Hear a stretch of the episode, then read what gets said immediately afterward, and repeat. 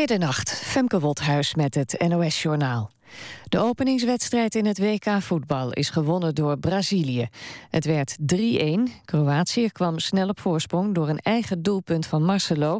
Nog in de eerste helft maakte Neymar gelijk. In de tweede helft zette Neymar uit een strafschop Brazilië op voorsprong. En kort voor tijd maakte Oscar de 3-1. Het Nederlands elftal begint morgen zijn wedstrijd tegen Spanje met Jonathan de Guzman op het middenveld. En de speler van Swansea City speelt naast Wesley Sneijder en Nigel de Jong. De Guzman raakte vorige week geblesseerd, waardoor het leek of Jordi Klaasie zou spelen, maar die begint nu op de bank. In de opstelling van Oranje zitten verder geen verrassingen. Arjen Robben en Robin van Persie vormen de aanval. De Oekraïense president Poroshenko heeft in een telefoongesprek met zijn Russische collega Poetin gezegd dat hij het onacceptabel vindt dat drie Russische tanks Oekraïne zijn binnengetrokken. Volgens de regering in Kiev hebben Oekraïense militairen een deel van de voertuigen vernietigd. Rusland ontkent dat het troepen heeft gestuurd naar Oekraïne. Op recreatieplas de Vlietlanden bij Leidsendam is een boot omgeslagen. Eén opvarende wordt vermist. Drie anderen konden de kant bereiken. Hulpdiensten zijn een grote zoekactie gestart naar de vermiste man. En daarbij zijn drie duikploegen van de brandweer, vier reddingsboten en een helikopter ingezet. Het is niet duidelijk om wat voor een boot het gaat en ook niet duidelijk waardoor die omsloeg. De C. Buddingprijs is gewonnen door dichter Maarten van der Graaf. Hij krijgt de debuutprijs voor poëzie voor zijn bundel Vluchtautogedichten. De prijs werd uitgereikt tijdens de 45e editie van Poetry International in Rotterdam. De dichter krijgt 1200 euro en de C. Buddingprijs wordt sinds 1988 uitgereikt aan de schrijver van het beste poëziedebuut. Het weer, het wordt 10 graden vannacht. Morgen is het eerst vrij zonnig. Later op de dag neemt vanuit het noorden de bewolking toe... en het wordt 18 tot 23 graden. Van morgenavond tot zaterdagochtend kan er een bui vallen. Daarna schijnt de zon weer en is het vrijwel overal droog. Dit was het NOS Journaal. Radio 1. VPRO. Nooit meer slapen.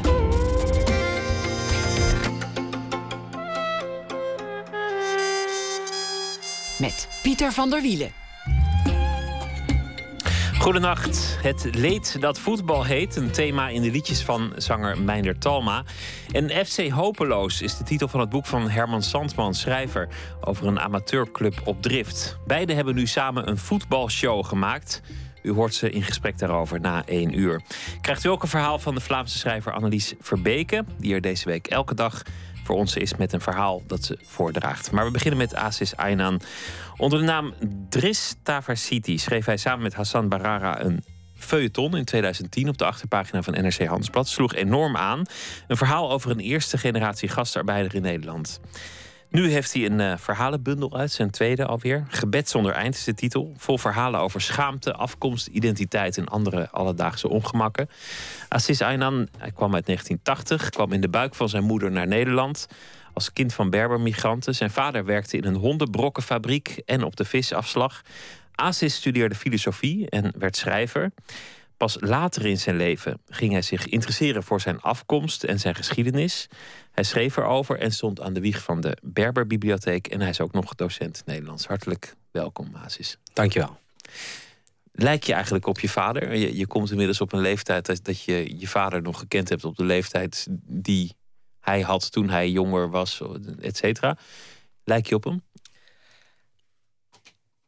Ik lijk op mijn vader, denk ik. Niet zozeer de man die ik heb gekend, dus als vader. Maar ik lijk wel op de man die ik ken uit de fotoalbums. Dat was een man uh, in zwembroek. Dat was een man op een motor. Dat was een man uh, in het zand. Dat was een man uh, die ik uh, op feestjes zag. dat was een man die ik een luid in zijn handen zag hebben, in zijn armen. En met die man identificeer ik me behoorlijk. Althans, wil ik mij identificeren. De avonturier was het. Het was een, uh, het was een avonturier. Het was uh, denk ik ook een hele leuke man. Een, uh, een goede prater, een goed gezelschap. Dat is wat ik lees uit die foto's. En dat wil ik ook graag zijn. We gaan het zo meteen hebben over, over wat er is gebeurd met die man. Want het is een, een belangrijk thema in, in jouw werk. En dat is eigenlijk volgens mij ook een, mede de basis geweest voor de verhalen over, over Dries. Drie City, ja. Ja, dat, dat was de inspiratie, een eerste generatie gastarbeider. Muziek is ook belangrijk in ieders leven, ook in jouw leven. Uh, er is een moment geweest dat jij een bandje kocht met berbermuziek... dat, dat bij jou iets raakte in jou... en dat eigenlijk een soort zoektocht in gang heeft uh, gezet. Ja, dat klopt. De, um, mijn vader die werkte inderdaad in een hondenbrokkenfabriek. En die heeft ook wel eens uh, op een visafslag gewerkt. Dus het, dan komt er vis binnen en dan moeten de kleintjes bij de kleintjes... en de grote bij de grote. Dus het sorteren van vis en dat heet schoolstapelaar. En op een blauwe maandag eh, bedacht mijn vader... nou, ik ga gewoon spullen verkopen. Ik ga een handeltje beginnen. En dat handeltje begon hij niet in een winkel, uh, ook niet op de markt. Nou, internet bestond toen nog niet. Maar dat uh, begon hij op de Beverwijkse Bazaar. Dat wordt ook wel de Zwarte Markt genoemd. En mijn vader die verkocht, tegenwoordig zou het heel hip zijn... maar die verkocht dus tweedehands spullen. Tegenwoordig zouden we zeggen dat mijn vader een vintage handelaar zou zijn geweest. Dus die ging naar overal mensen, naar mensen overal in Nederland. En die kocht spulletjes op. En die ging dus iedere zaterdag en zondag naar de markt toe in Beverwijk.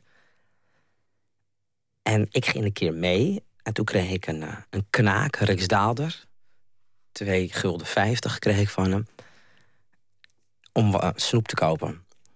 En als bedankje dat ik daar dus uh, ook stond die dag. Want ik, ik, ik ging mee, niet, om, niet zozeer om te verkopen. Maar op het moment dat dan het middaggebed uh, was... dan ging mijn vader even bidden. Maar dan moest er iemand oppassen. Dus dan paste ik op de stal. Want je kan de, de handel niet alleen laten natuurlijk. Nee, en, en, en Allah kan je ook niet alleen laten, dus dan, dan moet er iemand als vervanging zijn. Daarvoor heb ik kinderen. Ja, nou, nuttig toch? ja, en uh, dus ik kreeg een knaak en toen uh, liep ik, uh, ik struinde die, die Beverwijkse bazaar over. Wat ik overigens best wel eng vond. Het is echt, het is een hal, dus alles galmt. En je hebt heel veel verschillende mensen, verschillende culturen, geuren, kleuren. En ik loop langs een, een, een, een stand. En ik uh, hoor uit de boksen iemand uh, mijn taal uh, praten, maar dan zingen. En um, in mijn beleving toen als kind was die taal thuis, dus die Berbertaal, dat was eigenlijk een familietaal. En er was wel ergens anders een familie in Nederland die taal ook sprak. En misschien ook nog wel een andere familie die die taal sprak. Maar ik had, ik had in mijn kinderuniversum was dat een soort van geheime taal. Van een aantal mensen in Nederland. En ook wel in Marokko waar we dan één keer per jaar naartoe gingen of één keer in twee jaar. En die taal die gebruikten wij thuis om te vragen of iemand de suiker kan aangeven of om te vragen hoe laat het is. Dus het, die taal was bedoeld om uh, de alledaagsheid te communiceren met elkaar. Maar die, die uh, meneer die uh, uit die box kwam, die verhief die alledaagse taal tot muziek, tot poëzie. Nou, dat vond ik echt. Ik geloofde dat echt niet. Maar dan had je ineens ook, ik maak een hele grote stap, een geschiedenis. Als jouw taal een cultuurtaal bleek. Uh, dat besef had ik toen nog niet. Ik, ik, vond het gewoon geweldig dat hij het, dat hij het zong in mijn taal. In, in die taal. Die gebruikt werd om de suiker door te geven. Ja, en dat werd opeens uh, poëzie, dat werd opeens kunst. En daarmee kun je ook gelijk zeggen dat mijn geschiedenis daarmee ook gelijk groter werd. En ik kocht dat bandje. En dat, uh, dat was echt een, uh, een, doorbraak in mijn kinderlijke leven. Want dat, deed, uh, dat ging ik daarna iedere week doen. Ik ging, iedere week ging ik weer een bandje kopen. En, nou, dat, en, en, en toen kwam ik erachter dat ik die taal ook niet sprak. Want heel veel woorden begreep ik gewoon niet. Het Berber, dat, dat, dat sprak je eigenlijk nee, niet? Nee, want ik sprak het natuurlijk op huis, tuin en keukenniveau dus ik begreep bepaalde woordverbindingen niet. Ik, ik uh, uh, uh, begreep verbasteringen niet. Ik begreep woorden uit andere talen, dus uit het Arabisch of uit het Spaans, die dan in het Berber terechtkwamen. Die woorden die kende ik dus niet. En dan ging ik dus met mijn moeder, dan had ik een Walkman. En dan ging ik aan mijn moeder vragen: van, wat betekent dit en wat betekent dat? En, ja, en mijn moeder, die. Ehm, ik heb eigenlijk nooit gevraagd aan mijn moeder wat ze daarvan vond.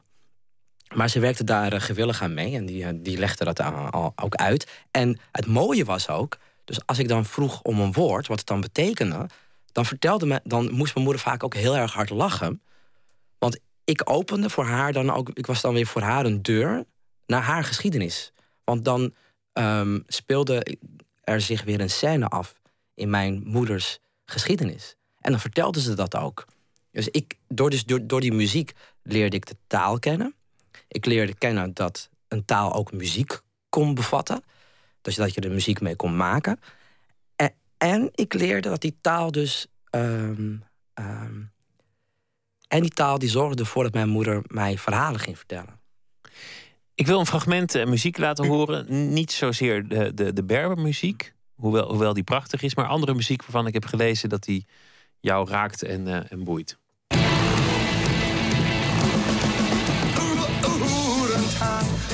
Ze door aangeschud. Oerend haar, want ze hadden van de motocross gehoord. Langzaam rijden, dat deden ze nooit. Daar vonden ze toch maar diep verknoot. Betters op zijn auto en tieners op de BSA. Ja, tieners op de BSA, normaal. Benny ja. Jolink. Ja. Daar hou je van, toch? Dat, dat is... Uh... Ik ben... je bent fan. ik ben fan. Ja. ja. Dat, dat is grappig. Je, je, je verenigt twee culturen uh, in je. Ja, ach, daar moet je ook niet altijd plechtig over doen. We verenigen allemaal wel eens verschillende nee, dingen bedoel, in onszelf. Ik vind het zelf ook niet... Uh, ik vind het zelf... Zo exotisch is het natuurlijk niet. Maar nee. het, het, is wel een mooi contrast. Nou, voor mij niet. totaal niet. Ik, um, ik kende normaal van dit nummer van die uh, shows van de Tros. Dat dan iedereen uh, Benny Jolink playbackt en iedereen heeft zijn handen in de lucht. Oh, ik zag op een dag zag ik een documentaire en die heet Ik, ik kom altijd terug. Ja. En die gaat over Benny Jolink. En Benny Jolink die gaat naar een optreden. En uh, die staat daar keihard te rachen op het podium. En die wordt half dood van het podium. Nou ja, getild eigenlijk. En die krijgt lucht uh, toegediend. En ze gaan terug in het busje. En uh, hij wordt dronken. En zijn vrouw heeft, heeft uh, in de keuken op het aanrecht vlees achtergelaten. En hij, en hij is dronken en hij, hij pakt een fles wijn. En hij wiebelt, die Benny Jolink. En, en ondanks dat hij wiebelt, schenkt hij echt perfect dat glas rode wijn... tot de nok helemaal vol. En uh, hij begint te drinken en hij begint vlees te eten. En dat, hoe hij vlees at, dat deed me enorm aan mijn vader denken. Dat, dat, dat, dat, dat, malen van die, uh, van die kiezen. En uh, ja, dat vond ik geweldig. En toen heb ik een list verzonnen. Want ik wilde, toen heb ik het management gebeld van Benny Jolink... dat ik hem wilde interviewen voor de krant. Maar eigenlijk ging het er gewoon om dat ik uh, hem eh, vlees wilde zien eten. En toen, toen uh, heb ik een interviewafspraak gemaakt. En toen ging ik naar die band toe, toen waren ze klaar. Toen kwam ik binnen met een uh, schaal vol met geroosterd vlees. En ze begrepen, die band, ze, begrepen, ze begrepen Benny Joling begreep, er ook, begreep het ook helemaal niet. Die dacht van ja... Is ook best raar, een interviewer die binnenkomt met een schaal geroosterd vlees. Ja. ja. Ja, maar die vlees was binnen vijf... De schaal was binnen vijf minuten leeg overigens. En, uh, en toen ging hij eten. En toen was hij klaar. Toen vertelde ik hem dat, dat, dat ik hem dus graag uh, wilde zien eten. Omdat hij at zoals je vader ja, had? Ja, ja. dus dat ik, was, ik, was, ik was op zoek naar, naar, naar hetzelfde...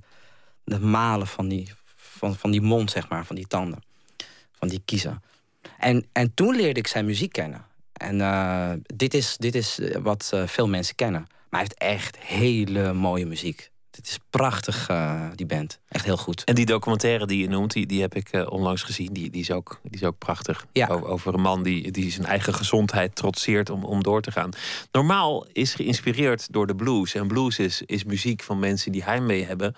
Heimwee eigenlijk naar eh, iets wat ze nooit hebben meegemaakt. Dat waren niet de, de, mensen die uit Afrika naar Amerika waren gekomen... maar de kinderen en de kleinkinderen daarvan die, die de blues bedachten. Nou, en die blues die komt vervolgens weer uit... Uh West-Afrika. En dan zit je bij de Tuareg en dan zit je weer bij de Bermen mensen. Ja, en zo terug naar eh, de achterhoek waar uiteindelijk alles terecht komt. ja. Wat, wat is er met je vader gebeurd? Want jij, jij beschrijft een avonturier, afgezien van hoe die, hoe die vlees koudt. Je, je, beschrijft een, een man nou ja, waar, waar de gezelligheid omheen hing als, als die zijn instrument pakte en muziek maakte. Een, een man die, nou ja, ondernemend was. Ja. Maar je zegt de man die ik heb gekend, die was anders. Dat is niet de vader op wie ik wil lijken. ik, ehm, ik heb ehm, die vraag heb ik uh, mij zo vaak gesteld. En die vraag heb ik op. Uh, daar heb ik zoveel verschillende antwoorden ondergehangen. En in dit boek hoop ik zeg maar, zeg maar, het ultieme antwoord eindelijk te, te articuleren. Ik heb altijd gedacht dat het als volgt ging. Dat een man, dat, dat, dat die kwam naar Nederland, dus die Middellandse Zee trotseren... en dan in verschillende Europese steden aan het werk. En dan in de hoogbouw of in de mijnbouw. Hè. Uh, dat ging dus echt van hoog naar laag en andersom. En nu komt in Nederland en uh, ja, je bent vrijgezel. En uh, op een gegeven moment komt er gezinshereniging. En ik, het is mij altijd, er is mij altijd wijs gemaakt dat die mannen, die stoere mannen met die uh, afro-kapsels en die, die, die en goed geklede mannen. Goede pakken. Goede pakken en ze roken ook goed.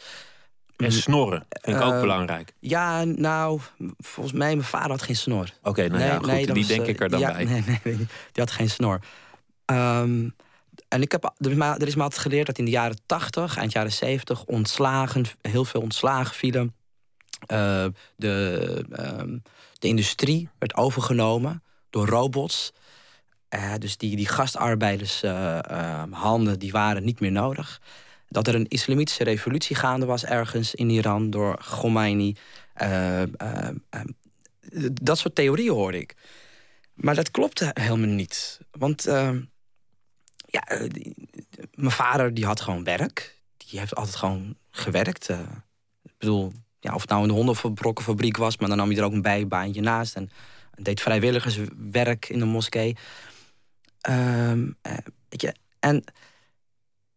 dus het had helemaal niks met die revolutie te maken in Iran. Dat, was namelijk een soort van Shiïtische islam. En ja, mijn familie is van een andere stroming. En uh, ik ontmoette een man, die woonde bij ons in de straat. Uh, een oud journalist. En die ontmoette ik een uh, tijdje terug. En die zei, ik heb jouw vader heel goed gekend. En toen jullie naar Nederland kwamen... Uh, toen veranderde hij. Ik zei van, ja, wat bedoel je? Ik dacht van, ja, dat klopt. Maar ik dacht van, ik laat die man praten. Hij zei, ja, ik kwam een keer tegen op het station... en we liepen op naar huis. En ik vond hem eenzaam. Terwijl ik ervoor eigenlijk een, uh, een, een, man zag die min in het leven stond. Dus toen zei ik, te, toen zei, ik was een beetje geïrriteerd door die opmerking van hem. Ik zei, nou, eenzaam, helemaal niet. Want ik kom namelijk uit een familie van negen kinderen, plus twee ouders. Er woonde een elftal bij ons thuis. Eenzaam, hoe bedoel je? Hij zei, nee, ik denk dat je vader eenzaam werd. Nou, dus ik heb dat, dat gesprek uh, nou, afgerond en toen uh, liep ik uh, terug naar huis.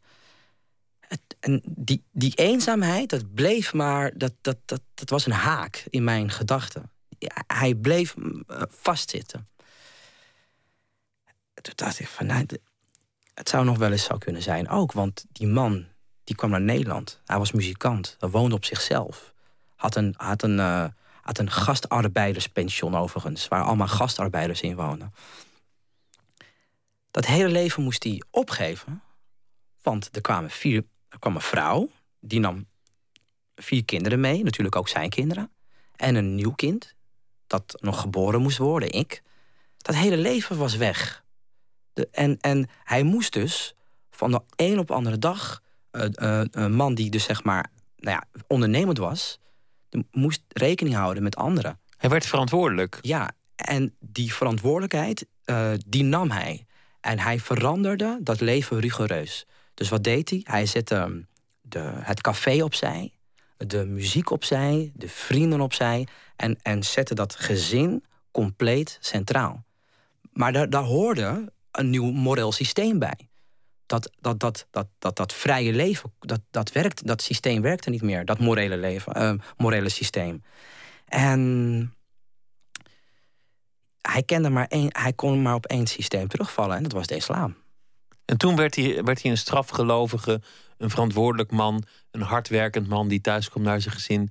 En eigenlijk, nou ja, of je het eenzaam noemt is iets, maar er was een soort droom gevlogen. Ja, klopt.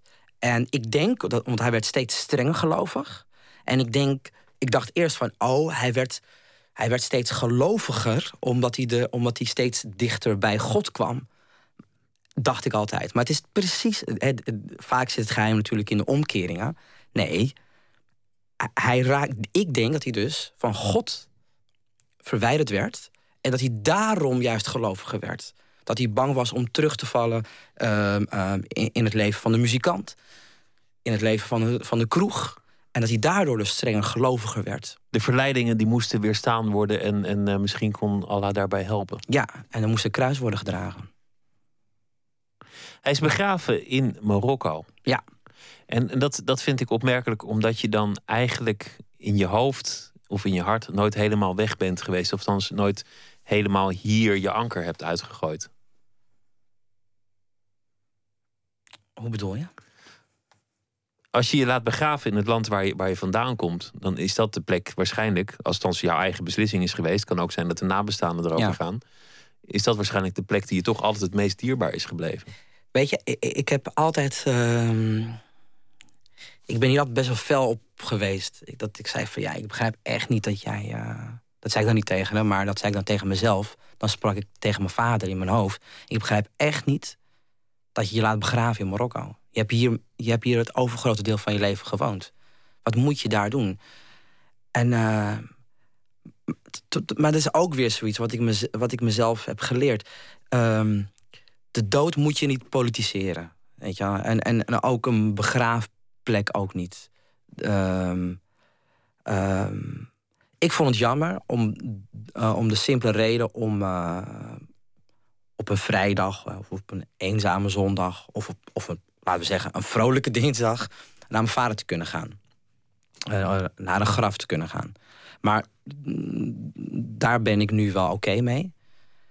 En uh, want ik heb al gezegd, ja, ik, ik wil begraven worden in het land, want ik kies voor Nederland. En toen dacht ik, ja, waar ben ik mee bezig, joh? Ik ben gewoon mijn eigen dood aan het politiseren. Dat slaat werkelijk helemaal nergens op. Nee, en bovendien, je, als, je, begraven wordt, zelf heb je er niet zoveel aan. En je moet het ook niet misschien zoveel groter maken dan het is. Want het is een, het is een, een leme huls uiteindelijk, je lichaam. Als je er niet meer bent, toch? Klopt, klopt.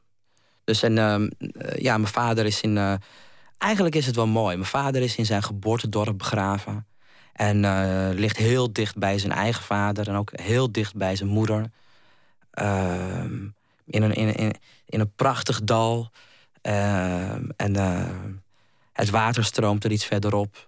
Het is een hele mooie witte moskee. Uh, waar hij uh, um, zijn eerste um, uh, letters heeft leren schrijven.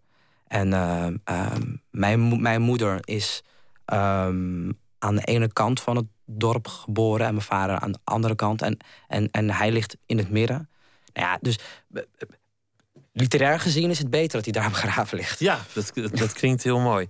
We gaan het, we gaan het straks hebben over afkomst en over literatuur. Maar we gaan eerst luisteren naar uh, muziek van Michel Nudegociello. En uh, dat nummer heet Come It Come To Me.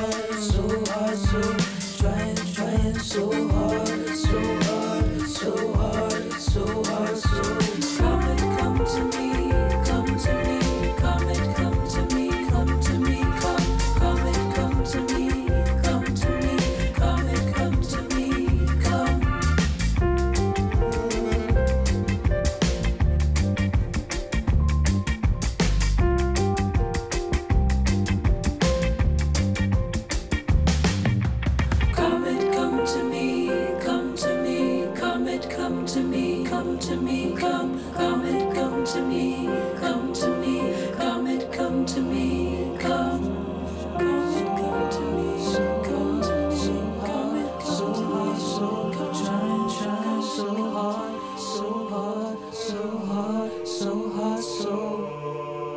Michelle Negociello samen met Jonathan Wilson en My Brightest Diamond. Come It, Come To Me. U luistert naar eh, Nooit meer slapen in gesprek met Aziz Aynan. En eh, we hebben het over, eh, nou ja, naar aanleiding van je nieuwe boek... praten we eigenlijk over een, aantal thema's. Schaamte is ook een thema dat, dat veel terugkomt in je verhalen. En ook, ook een soort schaamte waar ik moeilijk bij kan. Een schaamte als je in twee culturen leeft. Niet zozeer tussen, maar als je eigenlijk twee culturen in je leven hebt. Je hebt gebed zonder eind goed gelezen. Ja, want tussen, dat, dat is een, een term die jij hekelt. Want tussen twee culturen zit eigenlijk niet zoveel. Er bestaat niet tussen culturen. Nee, je zit of in een cultuur of buiten een cultuur. Of, eh, nou ja. Ja, je wordt. Dat, ik denk niet eens buiten een cultuur. Dat, dat kan volgens mij ook niet. Ik denk dat je ten alle tijden in culturen zit, in culturen leeft. Mens, eh, mens is cultuur. Maar waarom schaamte? En, en, en wanneer komt die schaamte? Ehm, ik denk dat het een eh, karaktertrek is van mij. Het schamen. Ja, ik schaam mij eh, eh, tegenwoordig wat minder. Maar ik heb mij altijd voor het minst geringste... dan, dan, dan dook ik weg. L- letterlijk dus. Ik, kan, ik zal het voor de luisteraar, want schaamte is echt heel groot.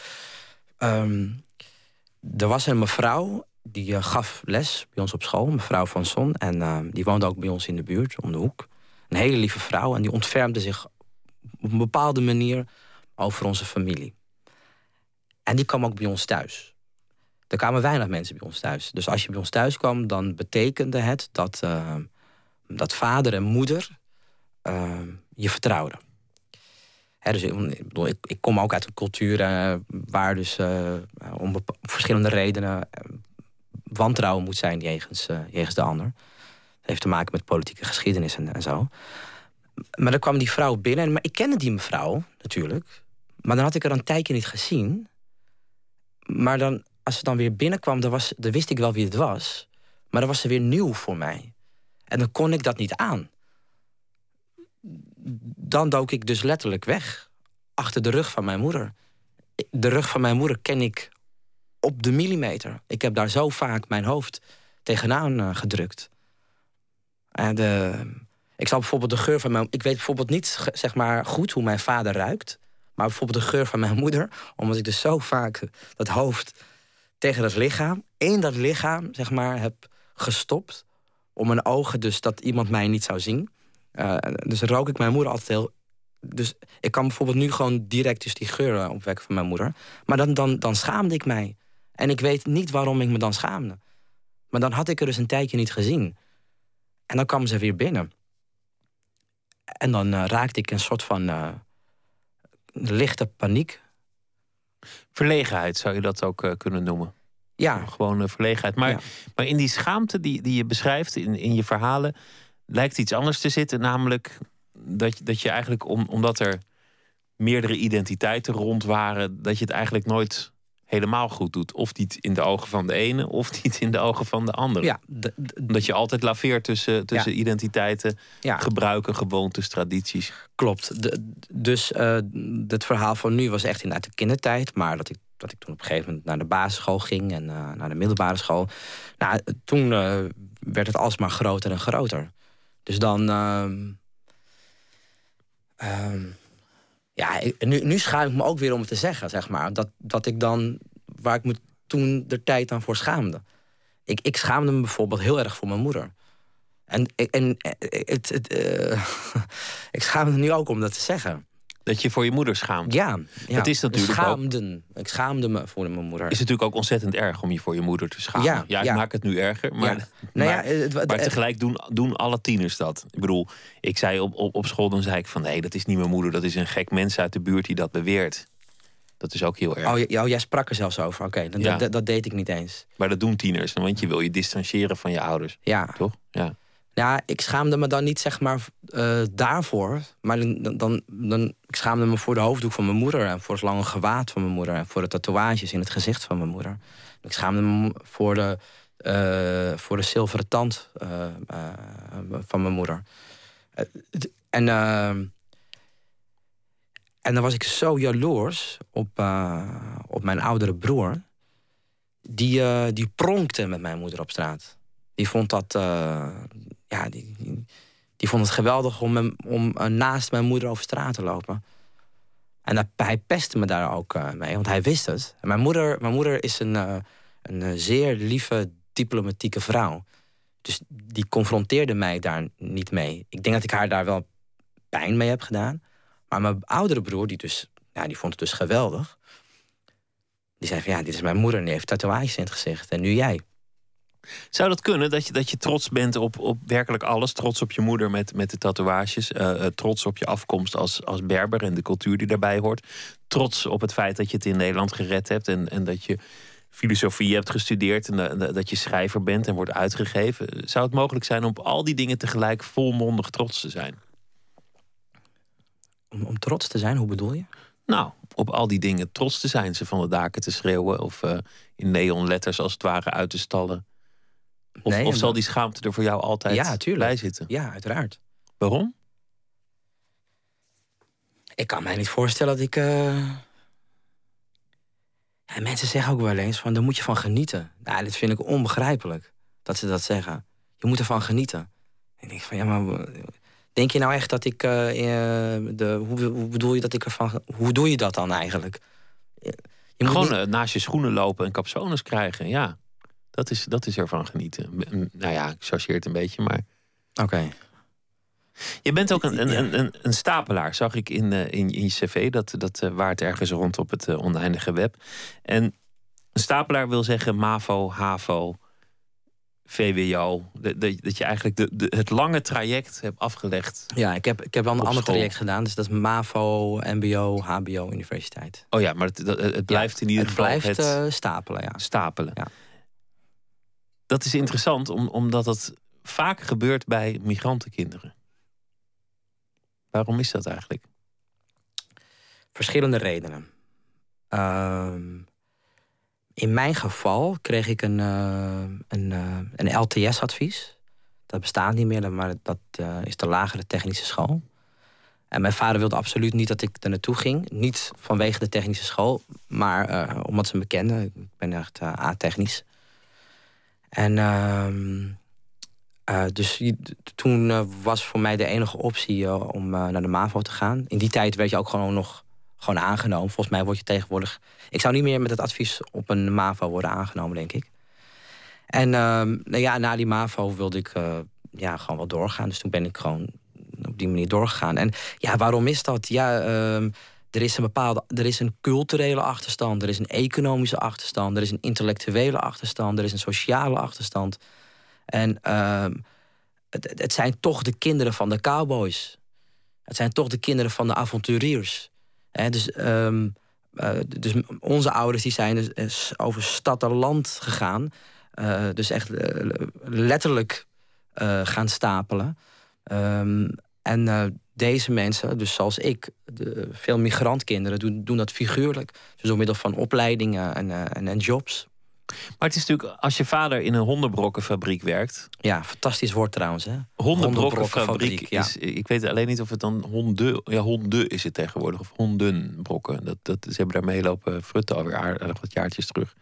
Oh, Nou ja, eh, pannenkoek of pannenkoek? Ja, ja, dat, dat gedoe. Maar ehm, Als je vader in een hondenbokkenfabriek werkt of school stapelt, dan is de gedachte om filosofie eh, te gaan studeren veel verder weg dan wanneer je ouders al advocaat of orthodontist zijn. Ja, ja ik, wist, ik, bedoel, eh, ik wist tot uh, tien jaar geleden uh, niet eens dat er filosofie bestond. Dus ja, dat, ja wij, ja, wij dachten, ja, je wordt automonteur of zo. Of, kijk, mijn oude, kijk, hoe, ik, keek naar, hoe ik naar mijn ouders keek was, en zo was ook onze wereld. Mijn vader en moeder, dat was, dat was, dat was zwart-wit. Dat was zout, peper. Uh, uh, ons leven was heel eenvoudig. We werkten en we hadden God en dat was het. En ehm, ja, filosofie, hallo.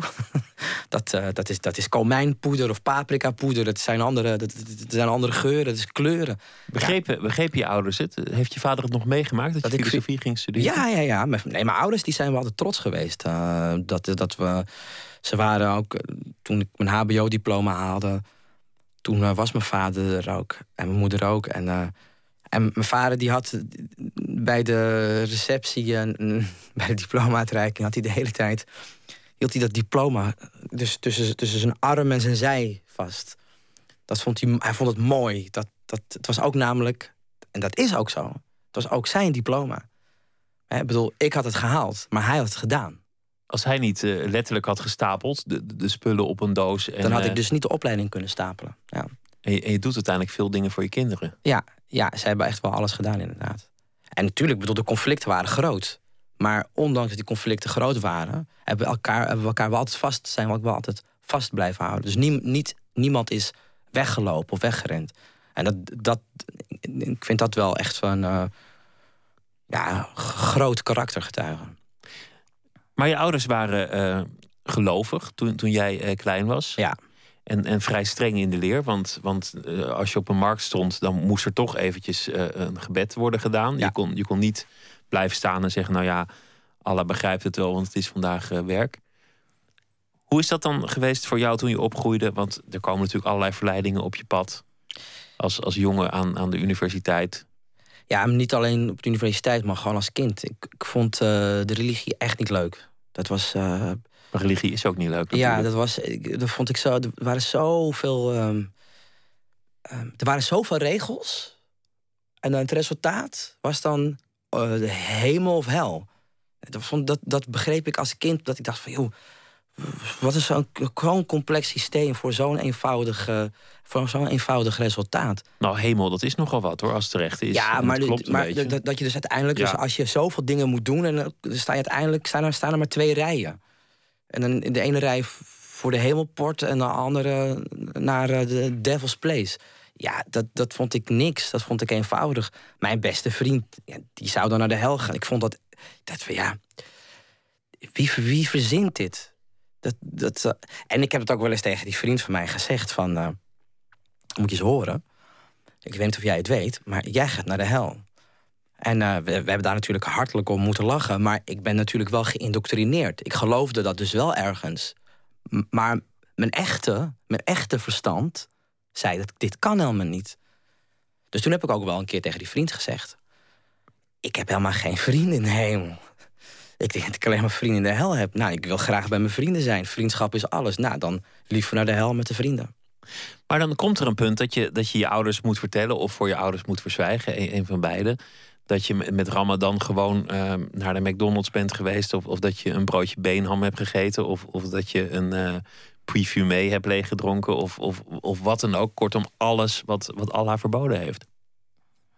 Of is dat moment er nooit geweest? Dat moment is er nooit geweest. Ik heb, wel, ik heb wel, um, omdat ik bang ben.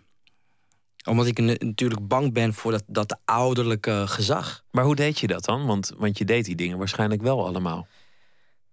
Ja, ik ben, uh, ik ben laf.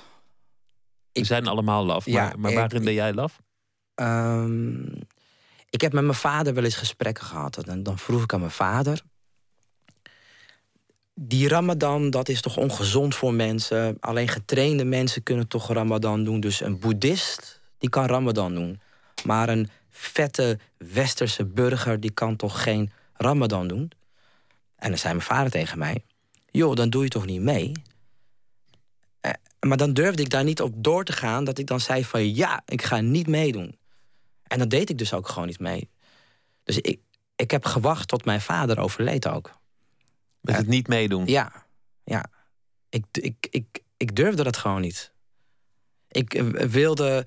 En het, dus, ik bedoel, ja, voor God ben ik niet bang. En ik was op. Hoe moet ik dat uitleggen? Het is niet zozeer dat ik dan bang ben voor mijn vader, maar ik, ik wilde die man ook niet voor het hoofd stoten. Ik, ik heb bijvoorbeeld jarenlang op de Koranschool gezeten, zaterdag en zondag. Dat vond ik ook drie keer niks.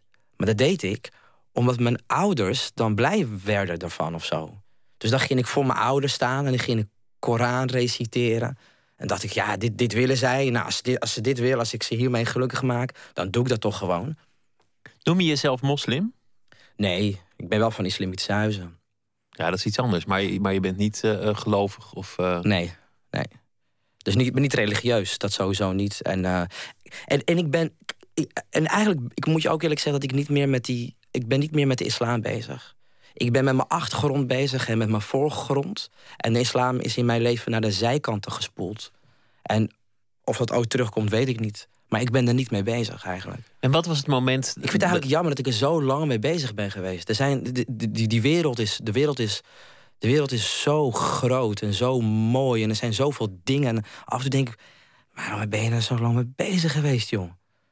Met, met, met, met dit soort vragen. Dat hoor ik ook vaak van, van uh, christelijke afvalligen die, die gelovig zijn opgevoed. Nou, die zeggen, dan, hebben ja, we, dan hebben we iets uh, gemeen. Ja, die zeggen ook van ja, al die, al, die, al die lectuur die ik moest krijgen en al die lesjes die ik moest leren. En, en als je dan eenmaal afvallig bent, heb je er ook niks meer aan. Ja, ja ik vind afvallig weer zo. Dat is. Dat, dat, Een heftig woord? Ja, dan, dan is het. Want ik wil het. Kijk, ik wil, ik wil het ook weer niet. Ik vind het te eenvoudig om te verlogenen. Want dan kom ik weer in een conflict situatie. En ik heb gemerkt, dat schrijf ik ook in Gebed zonder eind het leven hoeft niet altijd in, je hoeft niet altijd in conflict te zijn met jezelf. Je, je kunt ook accepteren. Dat, dat, dat is ook goed voor je psoriasis bijvoorbeeld. Dus dat, dat, dat je dat lichaam en die geest hoeft niet altijd. Er hoeft niet altijd je hoeft niet altijd bergen te bouwen. Er hoeven niet altijd aardbevingen te zijn. En dat heb ik dus nu met uh, de islam. Ik heb het min of meer naar de zijkant van mijn leven laten spoelen. Je bent er gewoon niet mee bezig. Ja, ja. En dat, dat is een hele elegante oplossing. Dan hoef je ook niet de strijd aan te gaan met deze en of gene. Nou, die heb ik, zo, dat heb ik zo vaak gedaan, joh. Dat is, dat, dat, die, die strijd is zo vaak geleverd. En ik wil niet, ik wil niet. Dan zat ik weer in het café en dan was het, ging het er weer over, joh. Weer die discussie. Weer. En dan, dat ik dacht van ja, maar ik ken deze film en deze scène ook. Ik kan hem. Ik, ik kan hem um, hoe noem je dat als je een scène helemaal kunt uh, meespreken? Weet je, dat is. Er wordt een soort karaoke. Uh, ja, dat ik, dat ik gewoon ja, precies weet wanneer welk woordje valt. En, en, en hoe de spanning van die scène loopt. Ik van, ja, nou, ja, hoe vaak kun je een film kijken? Ik vind het café ook wel de beste plek om het over de islam te hebben, trouwens, op de een of andere manier. we, gaan weer, uh, we gaan weer luisteren naar uh, muziek van een uh, trio uit Montreal. Folly and the Hunter heten ze. Ze hebben een album gemaakt met de titel Tragic Care. En daarvan draaien wij There Are No Great Redeemers.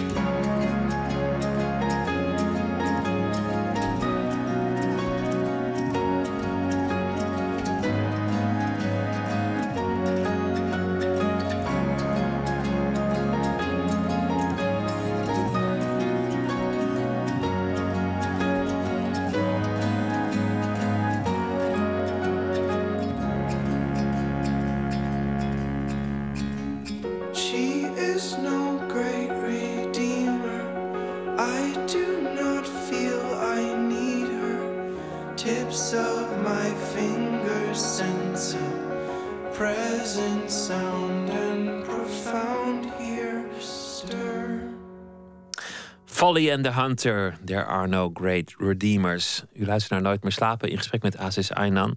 Naar aanleiding van eh, het nieuwe boek. We hebben het over een, een aantal dingen gehad. Ehm, je, je vaders grote droom, ja, die, die dacht we gaan het wilde leven tegemoet. We gaan op avontuur. We gaan een, eh, het geluk zoeken, een betere toekomst voor de kinderen. En eigenlijk is die droom een beetje uit elkaar gespat. Het, het viel tegen, het leven werd zwaar. Hij, hij moest zich eh, ja, moest zien te overleven in een land dat hem misschien niet natuurlijk voorkwam. Nou, voor een deel is het natuurlijk heel erg eh, gelukt. Ja, En, eh, hier zit jij. Voor, voor jou is het gelukt. Ja, en- maar goed, hij heeft ook een, eh, een huis gekocht en, en, had altijd gewerkt en een pensioen gehad. En, alleen ja, hij heeft een, een, een- deel van zichzelf compleet moeten opofferen voor ons. Dus zijn, zijn, en voor mij was mijn vader een kunstenaar. En dat heeft hij helemaal moeten laten varen. En, en volgens mij moet dat verschrikkelijk zijn geweest. Kan jou zelf ook nog steeds gebeuren natuurlijk. Hè? Dat, dat, je, dat je je vrije geest en je creativiteit verliest. En, eh, en verantwoordelijkheden aangaat die, eh, nou ja, die misschien een beetje de, de, de bril er vanaf halen. Ja, misschien. Kan iedereen uiteindelijk gebeuren. Klopt. Toen jij hier eh, geboren werd, was dat natuurlijk het begin van jouw leven. Gewoon hier stond jouw wieg, dus, dus hier is jouw huis. Maar je hebt ook nog een eigen geschiedenis. We, we begonnen met dat, dat bandje wat je vond op die, op die bazaar, op de Zwarte Markt in, in Beverwijk. En daar begon jouw interesse voor die, voor die Berbercultuur. Ja, Dat, dat heeft inmiddels wel vormen aangenomen. Je bent eh, de oprichter volgens mij, of in ieder geval een van de oprichters van de Berberbibliotheek. Ja. Wat is dat precies? heel eenvoudig. We vertalen klassiekers uit Berberlanden naar het Nederlands. Zo makkelijk is Zo, het. zo makkelijk is het inderdaad, ja. Dus wij, eh, je moet dan denken aan eh, dat we eh, bijvoorbeeld Kateb Yassin, de grote Algerijnse roman Nejma, ja, die is nog nooit verschenen in het Nederlands. Dat hebben we gedaan. En we vertalen Mahmoud Shukri naar het Nederlands. Schrijvers als Tahar Jaoud, ehm, die ook door de journalist Harm Botje, eh, potentiële Nobelprijswinnaar, werd genoemd. Helaas vermoord door eh, moslimfundamentalisten. Nou, dat soort schrijvers, die, die, die willen we ontsluiten in dit eh, Nederlandse literaire landschap. Het is een cultuur van verhalen. En het, het grappige is dat het ook doorwerkt in de tweede en derde generatie. Omdat er, dat er heel veel journalisten en schrijvers en, en eh, andere mensen van het verhaal zijn in het theater. Die, die bezig zijn met hun jeugd. Of in ieder geval die, die, die verhalende cultuur Ja, op hun manier voortzetten. klopt. Klopt. En ehm, nou ja, je ziet sowieso. eh, ehm, als we dan kijken naar eh, schrijvers met een eh, biculturele achtergrond. Dus eh, ehm, van migrantenouders, dat er behoorlijk veel Marokkaanse Nederlanders tussen zitten. En die, en die, en die berbercultuur is, dat, dat is een gigantische geschiedenis. Uh, ik, ik bedoel, ik ben er, ik denk een jaar of nou ja, 10, 15 jaar geleden ben ik er echt serieus mee. Uh, nou, laten we zeggen, 10 jaar geleden echt serieus uh, onderzoek naar gaan doen. En ik had dus altijd gedacht, waar ik ook mee de uitzending begon... Hè, het is een geheime taal en het is huistuin en keuken... en wij zijn de enigen die Berber spreken. Dat je dan... En dat, dat vervulde mij niet zozeer met trots... maar het vervulde wel mij... Het maakte meer mens van mij. Ik was eigenlijk was ik, uh, iemand van losse stukken. Dus ik, de basisschool had je, je had thuis. En, en door, door mij te interesseren in die achtergrond werd ik gewoon meer een geheel als mens. Dat ik er bijvoorbeeld achter kwam met de allereerste roman ooit. Een verhaal met een, lang verhaal met een plot. Geschreven, werd, uh, geschreven was door een Berber. Apuleius, Gouden Ezel. Edith Piaf is voor een deel Berbers. Uh, de, de, de oprichter van de katholieke kerk, Augustinus, is ook een Berber. Nou, en dat, dat, ik, dat ik dacht van ja, je maakt deel uit van deze wereld. Dat, dat, dat, dat, dat, dat, dat maakte mij dus nogmaals, niet, niet, niet trots, maar wel sterk als mens. Dat, dat vond ik heel, um, dat is heel belangrijk voor mij geweest. Dat je uit een cultuur kwam, een, een cultuur van betekenis. Die ertoe deed. En niet een cultuur waarvan um, werd gezegd dat hij geen schrift heeft. En dat het barbaren zijn. En dat hij ten, ten dode is. Maar nee, het is een, het is een, het is een cultuur met een, met een prachtig hoofd, staat vier overeind. En die cultuur die doet ertoe in deze wereld. Die heeft iets gedaan en die zal iets doen. En dat, dat, is, voor mij, dat is voor mij belangrijk geweest voor, hoe gek het ook klinkt, maar juist om uh, Nederlander te worden. Om, om, om um, in dit land om, om te landen, om, om, om in, in de grond te staan. Met beide, met beide benen Ehm, en, uh, Omdat een, een hondenbrokkenfabriek daar misschien niet zoveel basis toe, toe bood om, om uh, volwaardig mee te doen. Als, als dat jouw enige referentie was. Een, een, uh, komen uit een, zoals het dan vaak wordt afgeschilderd, komen van een achterlijk volk in het Rifgebergte en, en ja. je vader school nou, stapelen. Nou, werken is ook een deel van dit menselijke leven. Maar het is niet genoeg. Want je hebt namelijk ook die andere poot nodig. Namelijk uh, uh, cultuur. Wat je ook nog meer mens maakt.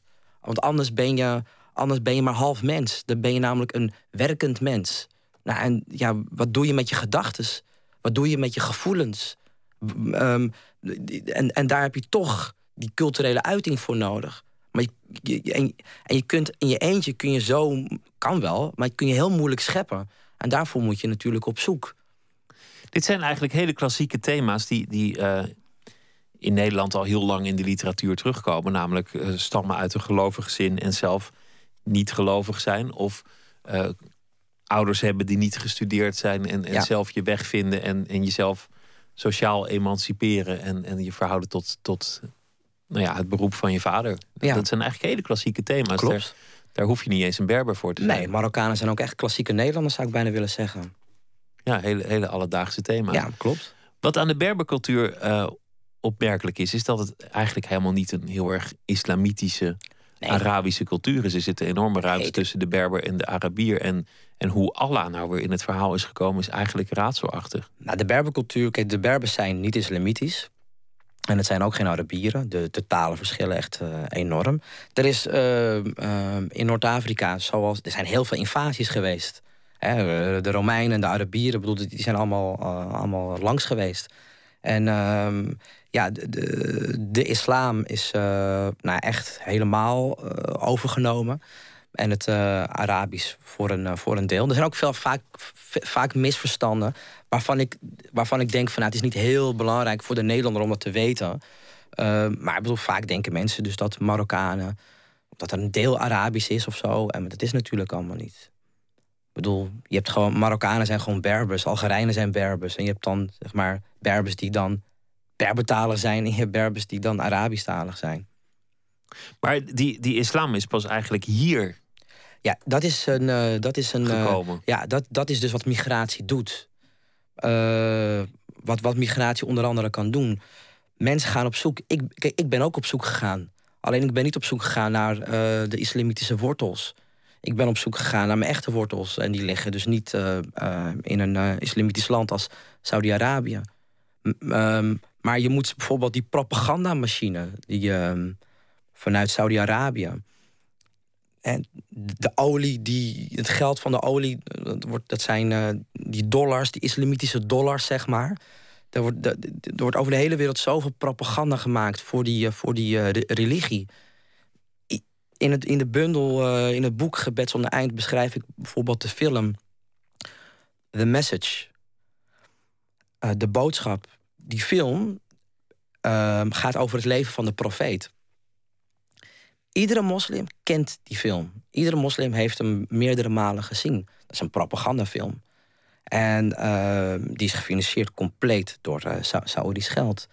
En uh, dus ehm, daarom weten ook heel veel Marokkanen totaal niet wie ze zijn. Omdat, ehm, nou ja, in dat gat is opgevuld door Saoedisch geld, door Saoedisch uh, propaganda. Wordt nog wat als de olie op is? Ik ben benieuwd wat dat dan doet met. Uh, dat is, nee, dat is, dat is werkelijk een, ja, een, een mooi begin voor een verhaal, inderdaad. Wat, wat, wat, dat is, ja, wat zou het betekenen voor de islam?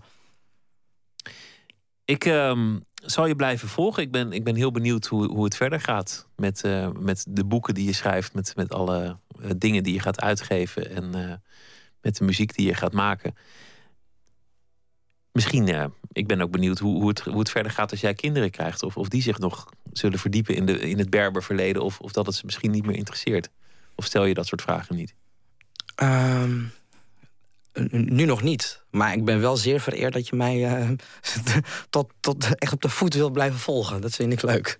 Ja, ik, ik, ben, ik ben benieuwd hoe dat, hoe dat verder uh, zou gaan. Ja. Het was uh, leuk om je te gast te hebben. Ja, ik vond het ook enorm leuk. in ieder geval een enorm fijn gesprek. Dank je wel.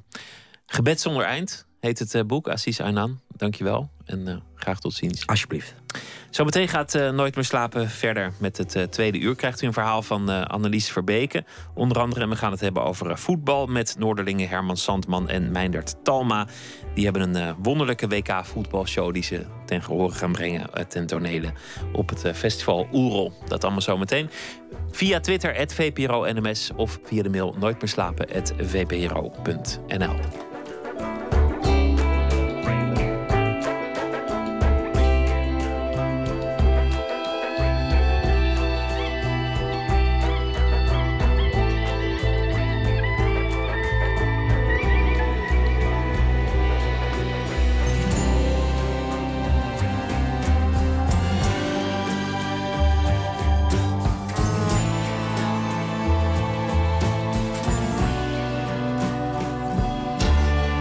Radio 1.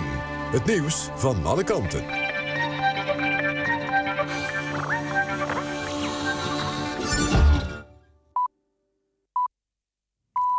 1 uur, Femke Wolthuis met het NOS-journaal.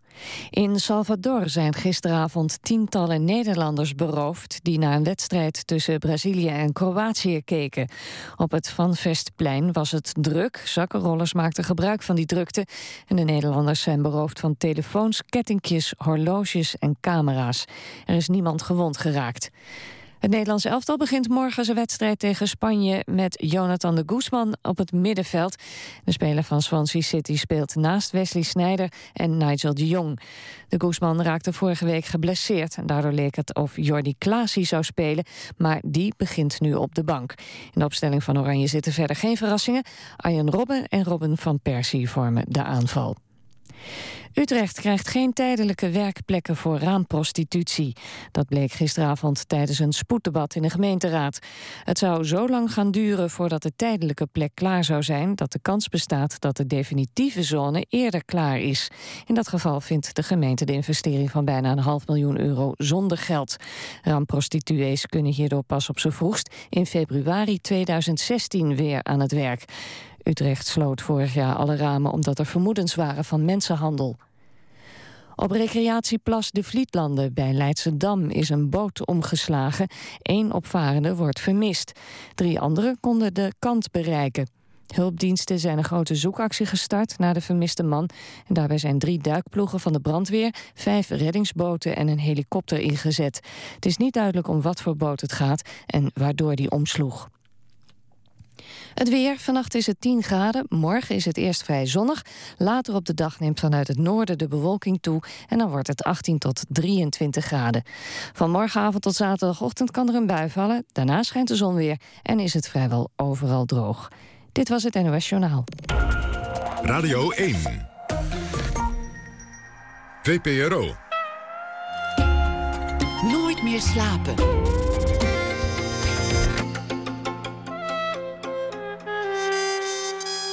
Met Pieter van der Wielen. U luistert naar Nooit meer slapen. We beginnen dit uur met de schrijver die reageert op de wereld. Elke dag laten wij een verhaal schrijven door een schrijver en voordragen. Deze week is dat al uh, een paar dagen de Vlaamse schrijfster Annelies Verbeke.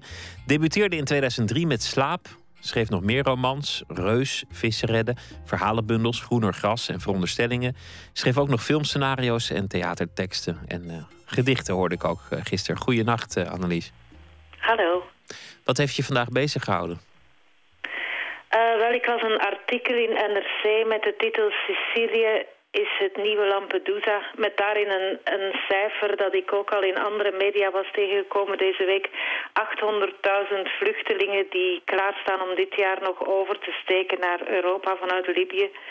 Uh, ja, dat is een hoog cijfer. En um, ja, ik, ik vind dat wel uh, alarmerend, omdat Europa steeds minder gastvrij is, lijkt mij ook. Uh, de grenzen worden steeds strenger bewaakt. Ik was uh, eind maart zelf in Noord-Frankrijk met de Médecins du Monde. Bezocht ik daar enkele vluchtelingenkampen waar ja, Afghanen, Syriërs en, enzovoort klaarstaan eigenlijk om over te steken naar, naar Engeland. Uh, sinds ik daar was voor die blog, toen, uh, toen is er ook nog een kamp afgebroken in Calais. En uh, ja, zonder eigenlijk iets in de plaats te geven aan, aan die mensen. En ja, ik vond dat wel heel confronterend, moet ik zeggen. En dat heeft mij niet meer losgelaten. Tegelijk kun je ook de vraag stellen of gastvrijheid nog wel kan als de getallen zo enorm groot worden. Ja, het is, het is absoluut een, een ingewikkeld probleem. Hè? Maar ja, ik vind ontmenselijking, en dat vind ik nu toch wel aan de hand, uh, ja, nooit een antwoord en, uh, op, op zo'n probleem dan. Maar uh, ja, hoe het helemaal verder moet is mij ook niet, niet echt duidelijk. Maar niet zoals we bezig zijn, denk ik. Ja, en die mensen die daar klaarstaan om naar Europa te komen... zijn hoogstwaarschijnlijk ook slachtoffer van verkeerde voorlichting... of oplichters die ze een, verhaal hebben aangesmeerd... of mensen smokkelaars die het slechtste met ze voor hebben. Nee, maar in de gevallen zijn ze gewoon op de vlucht voor oorlog... Uh, ja, de, de Afghanen die ik ontmoette komen allemaal uit het grensgebied tussen Afghanistan en Pakistan. En daar word je gewoon geboren in een oorlog. En dan kun je op een gegeven moment kiezen of je vecht mee of je vlucht. Ja, en, en zo uh, ook, uh, ook ja. de enorme stroom Syriërs en uh, mm -hmm, nou ja, noem maar op. Ja. Ja, ja. Je, je, hebt een verhaal geschreven. Ik ben er nieuwsgierig naar. Um, laat maar horen. Ja, ik heb eigenlijk uh, vier fragmentjes geschreven, een soort van snapshots vanuit eigen ervaring met het thema. Ga je gang. Ja.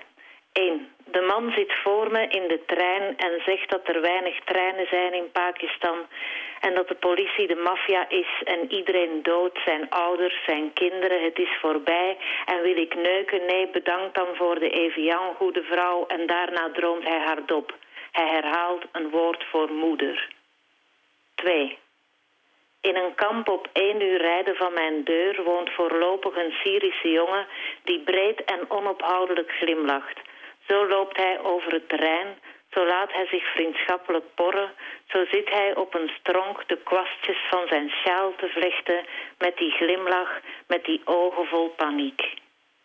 3. Sommige mensen vinden mijn lief een gelukzak, dat ik met hem wilde trouwen, toch een risico voor mij. En als ik zeg dat wij niet trouwden, hij nooit illegaal was, nooit gevlucht is, dan vragen ze ongelovig nee. En nu ze eraan denken, is het waar dat Afrikanen, je weet wel, groot geschapen zijn?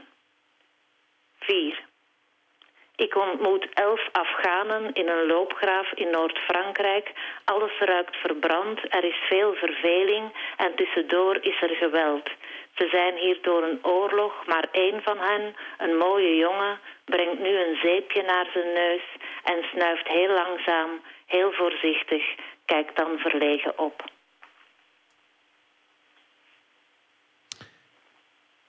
Jij was, jij was in zo'n in zo'n eh, kamp. Daar heb, je, Ja. daar heb je allemaal indrukken op gedaan. Dit, dit is Ja. eigenlijk wel een, een, een goede manier ook om, om dingen te beschrijven. Omdat het natuurlijk flarden van herinneringen zijn. Het is waarschijnlijk niet een heel consistent beeld wat, wat, er, wat eruit voortkomt. Of zie ik dat verkeerd? Ja, wel, ik heb, eh, ik heb eh, langere stukken erover geschreven ook, maar ehm, ja, nee, eh, wat mij vooral bijblijft zijn inderdaad allemaal zo flitsen die dan op je afkomen. Ik heb eh, ja, twee dagen van, van ochtends tot avonds daar meegeholpen. Ik wou ook wel, eh, ja, ik, ik, het was een opdracht en ik wilde erover schrijven, maar ik wou ook niet zomaar... ja, even gaan kijken naar de miserie. Dus ik, eh, ik had dan gevraagd aan Medicijn du Monde of ik met hun mee mocht. En dan kon ik nog een beetje iets nuttigs doen eh, ondertussen. Maar eh, ja, dat is gewoon een totaal andere wereld natuurlijk. En dat was voor mij schrikken. en ik denk dat dat voor de meeste mensen zo zou zijn om, om te zien hoe dichtbij... Want het is echt een uur rijden van Gent, waar ik woon. hoe dichtbij dat dan plots is.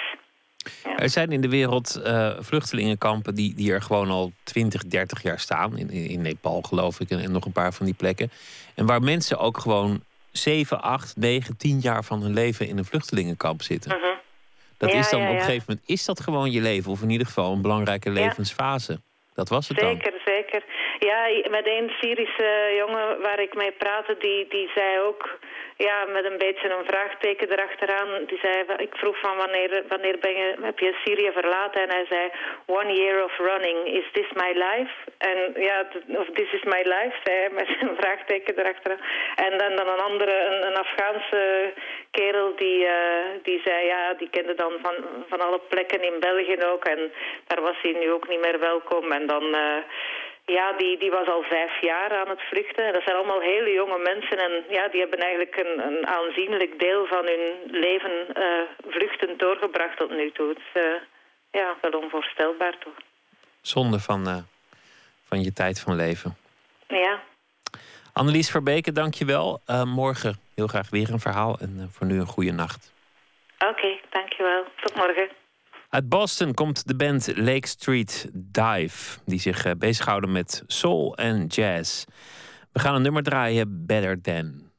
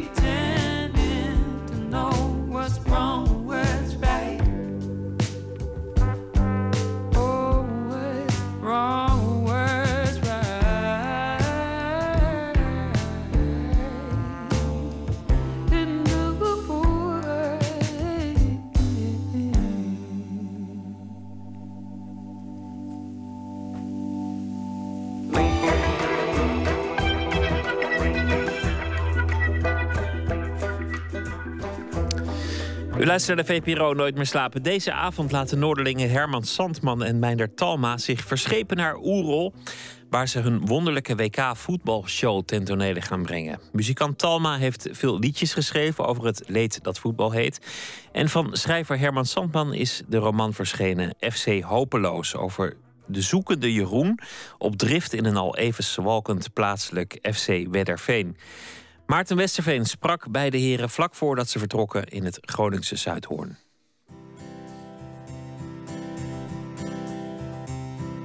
Perschef Kees Jansma schuift de microfoon naar het grote voetbalicoon.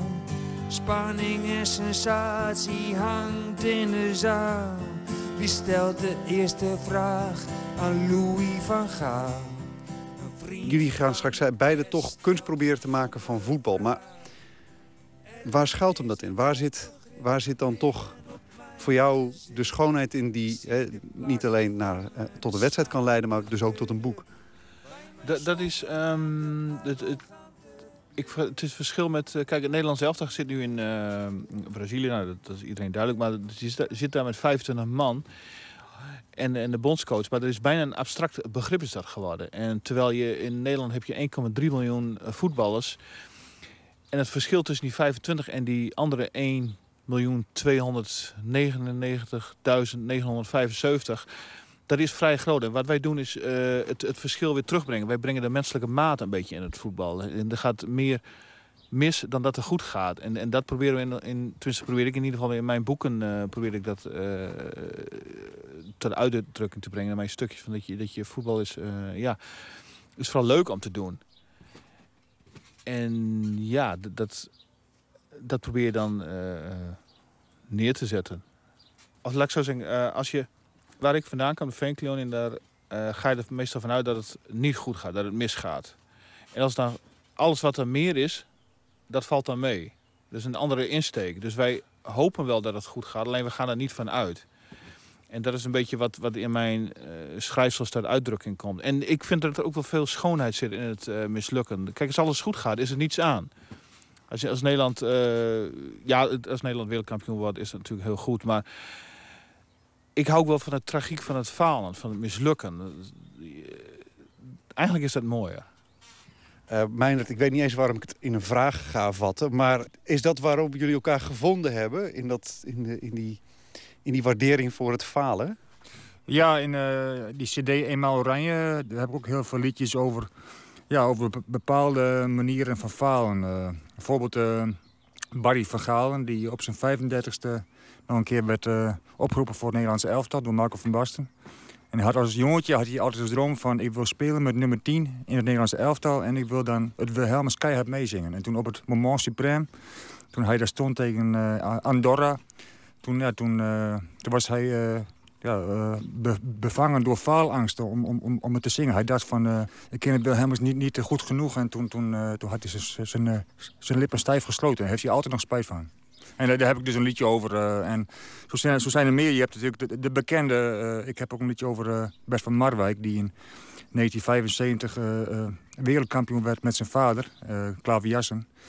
En nee, ik, ik vraag me dan in een liedje af van hoe het komt dat wij wel wereldkampioen worden met klaverjassen, hockey, honkbal, korfbal en dergelijke. Maar niet dat we drie keer de WK-finale hebben verloren, hoe, hoe dat kan. En dat is, dat is wel voor een land echt frustrerend. Want uh, Herman zegt wel van, nou, ik, ik vind het mooi, uh, die uh, tragiek, maar drie keer verliezen vind ik wel echt goed genoeg. Ik, ik, weet je dat ik dat nummer echt vervelend vind om naar te luisteren? Simpelweg omdat het inderdaad me onmiddellijk terugbrengt naar, naar Casillas en Robben. Onmiddellijk is dat ja. het enige waar ik aan denk als ik dat liedje hoor. Ik heb nu ook een, een nieuwe clip gemaakt. Ik had eerst een clipje met mijn beide dochters, maar ik heb nu een clip gemaakt met beelden uit 74 en uh, 78 en 2010. En uh, ja, met, met de, de, highlights en ook de, de dieptepunten. En dan, dat is echt een heel tragisch clipje geworden. En die ga ik dan ook vertonen tijdens de show wel. Maar ja. Eigenlijk huil ik bijna elke dag. Altijd is er iets dat mij wel raakt. Als ik God zou zijn, dan zou ik alles winnen. Maar ik ben God niet. Ik ben Louis van Gaal. Ik, ik denk als je het over een voetbalpodium hebt, dat dit ongeveer het hoogste is wat ik kan bereiken. Brazilië zal ik nooit halen. Ik heb er wel heel lang van gedroomd, maar tot op mijn 32e heb ik gedacht dat de trainer van FC Groningen eh, zou bellen. Die belde me niet en inmiddels ben ik erachter dat er ook niemand ooit meer zou bellen. En, en, maar nu word ik gebeld om over voetbal te komen vertellen. Dus dan, dan doe je dat maar. Het, het is ja, wat elke voetballer na zijn carrière doet. Dan wordt hij trainer, omdat je eigenlijk ook niet heel goed weet wat je anders zou moeten. Dus het is het tweede beste ding. Geldt dat ook voor jou, Meindert? Ehm, nou, ik heb wel een beetje ambivalente gevoelens. Ik weet nog wel dat ik voor de eerste keer op, op Oerol speelde. Dat was in 2000. Dan speelde ik vijf dagen in een SCV-wagen over het hele eiland. eh, vanwege mijn eerste boek. En eh, ik was dan ook reporter voor de Volkskrant. En, eh, maar ging, ik ging er s'avonds wel snel ter- terug naar het café om de voetbalwedstrijden te bekijken van de, van de Nederlandse elftal toen. hadden we het eigen EK in, in, in Nederland in 2000. Maar toen zag ik echt, horden mensen die ook die, die hadden geen enkele interesse in het, het EK in eigen land. En dat is ook wel een beetje tekenend voor Oerol. Je hebt wel te maken met eh, een specifiek publiek die op zich niet echt uh, sportminded is. Maar die, je hebt ze wel, maar uh, er zullen niet er massas mensen op onze voorstelling afkomen. Wat is jouw favoriete soort voetballer? Favoriete soort voetballer? Nou, ik vind, tenminste, Arjen Robben... Ik weet dat Herman niet zo'n fan van hem is. Ik vind hem, de, de, de, de, laatste twee jaar vind ik hem echt uh, ontzettend gegroeid. Hij, uh, hij was altijd tenminste natuurlijk zeer blessuregevoelig, maar hij is echt een kerel geworden. Uh, tenminste zeer gespierd. En hij ook ontzettend gedreven en dat vind ik wel mooi. Ik had toevallig vandaag nog een gedicht over hem geschreven die ik morgen ga voordragen. En ik, ik, las toen ook in mijn research dat hij ook elke dag van Bedum naar Groningen fietste. Uh, tenminste soms, soms meerdere keren per dag. Maar dan moest hij eerst van school uh, heen en weer. En toen weer met de training naar Groningen heen en weer. Uh, en, een beetje, en had ook altijd de sport om, om zo snel mogelijk te fietsen. Een beetje hetzelfde als Bouke Mollema. Uit het Horn, die hier vandaan komt. En, nou, ik, ik, vind, ik, ik mag hem wel. dus, en hij is ook de man daar we het een beetje van moeten hebben, denk ik. Als hij een beetje de kaart trekt... en een beetje de andere spelers mee kan nemen in zijn niveau... dan hebben we nog een beetje een kans. Kan je dat gedicht voordragen? Uh, ja, dan moet ik het even op mijn laptop bekijken. Uh, ja? Ja Nou, terwijl, terwijl mij het de laptop haalt. Is het... Um, wat, wat, wat, wat, waarin schuilt nou toch dat, dat hypnotiserende voor jou in, in die voetbal... behalve dat falen? Want dat kan niet genoeg zijn om, om, je, om je er toch zo mee bezig te houden. Het, voetbal is, wat dan voor mij is, dat, dat gaat inderdaad meer dan alleen het falen. Het, het is, uh, het, het, gaat, er zit van alles in. Uh, je, er zit strijd in en dat is wat ook ik in mijn verhaaltje, uh, verhaaltjes doe. Dat, het gaat meer dan voetbal alleen. Het gaat over leven en doden. Het gaat over uh, de mens, vooral de mensen achter het voetbal. Dat zie je ook aan het liedje van Mijnder. Dat gaat, dat gaat niet over de trainer Louis van Gaal, maar het gaat over de mens Louis van Gaal. En dat is wat, wat je ook uh, zo fascinerend aan voetbal. Je ziet alles wat erin zo uitvergroot. En, en dat is inderdaad van, het, als je wint, dan is het de explosie van vreugde. Een heel stadion dat juicht met je mee. Nou, meer kun je eigenlijk niet, of hoger kun je het eigenlijk niet bereiken in, in, het, voetbal. Dus, dus dat, ja, moet ik zeggen. Um, zelfs als, als speel je in uh, Wedderveen 5 of Wedderveen 3. Uh, je gaat elke zaterdag moet je voetballen. Je weet dat je verwacht wordt. Je hebt een verantwoordelijkheid naar je team. Je, bent onderdeel van, van, een, een mensengroep. Er zit spanning in. Je gaat je vol. Ook al moet je tegen, uh, weet ik veel wie, Oranje Nassau 12. Het maakt niet uit. Op dat moment is dat belangrijk. En op dat moment ga je focussen. En dan moet je met je team moet je iets, iets, iets doen. En het kan goed gaan, het kan niet goed gaan. Maar dat is wel heel mooi. En dan ook, ook de verhoudingen onderling. Je, hebt een hiërarchie in een team. Uh, ja, waarom dat het misgaat, waarom gaat het goed. Het zijn allemaal factoren die ook betrekking hebben op het dagelijks leven. En je persoonlijkheid, wie je bent, wat je doet... dat wordt in, in het voetbal wordt dat genadeloos blootgelegd. Socrates, je had de beer van de meer en de bollen van Zwolle. Je had het lek van Beck en de kolers van Os. Je had Kappertje, je had Heinz Kroket. Je had de non-flying Dutchman en Tony Sixpack. Je had de geniale gek en de generaal. Maar de grootste voetbalbijnaam van allemaal. Die had.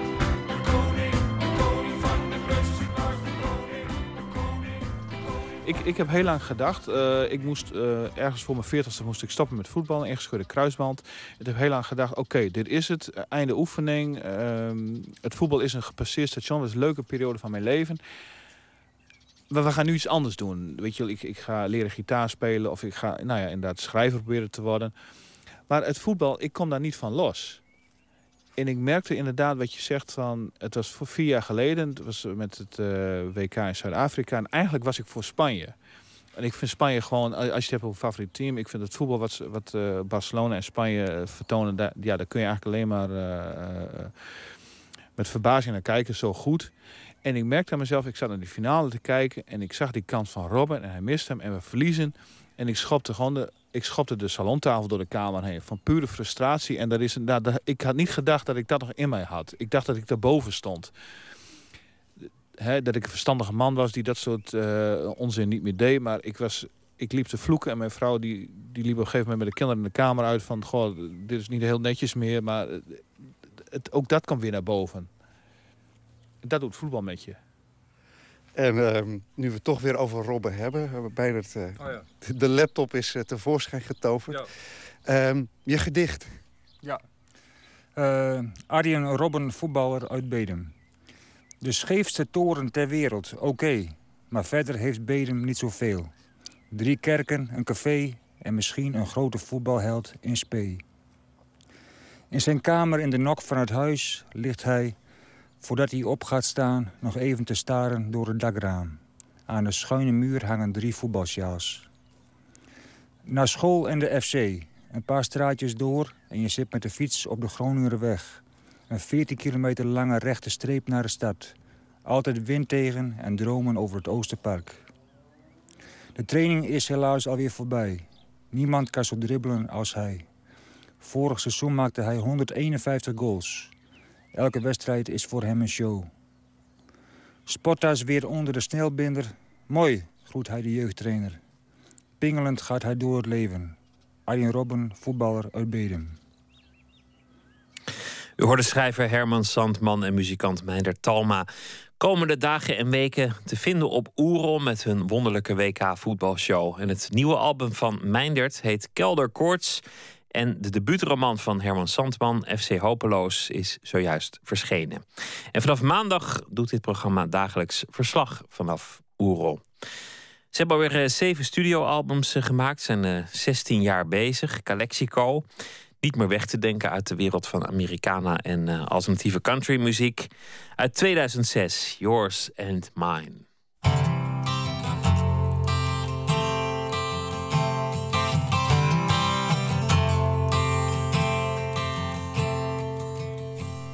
Getting late for decision. What's that waiting about? Horses are chomping at the bit, and the gate is nearly busted down. Moment before the calm of the storm, and everyone's blood goes wild except yours and mine. Yours and mine.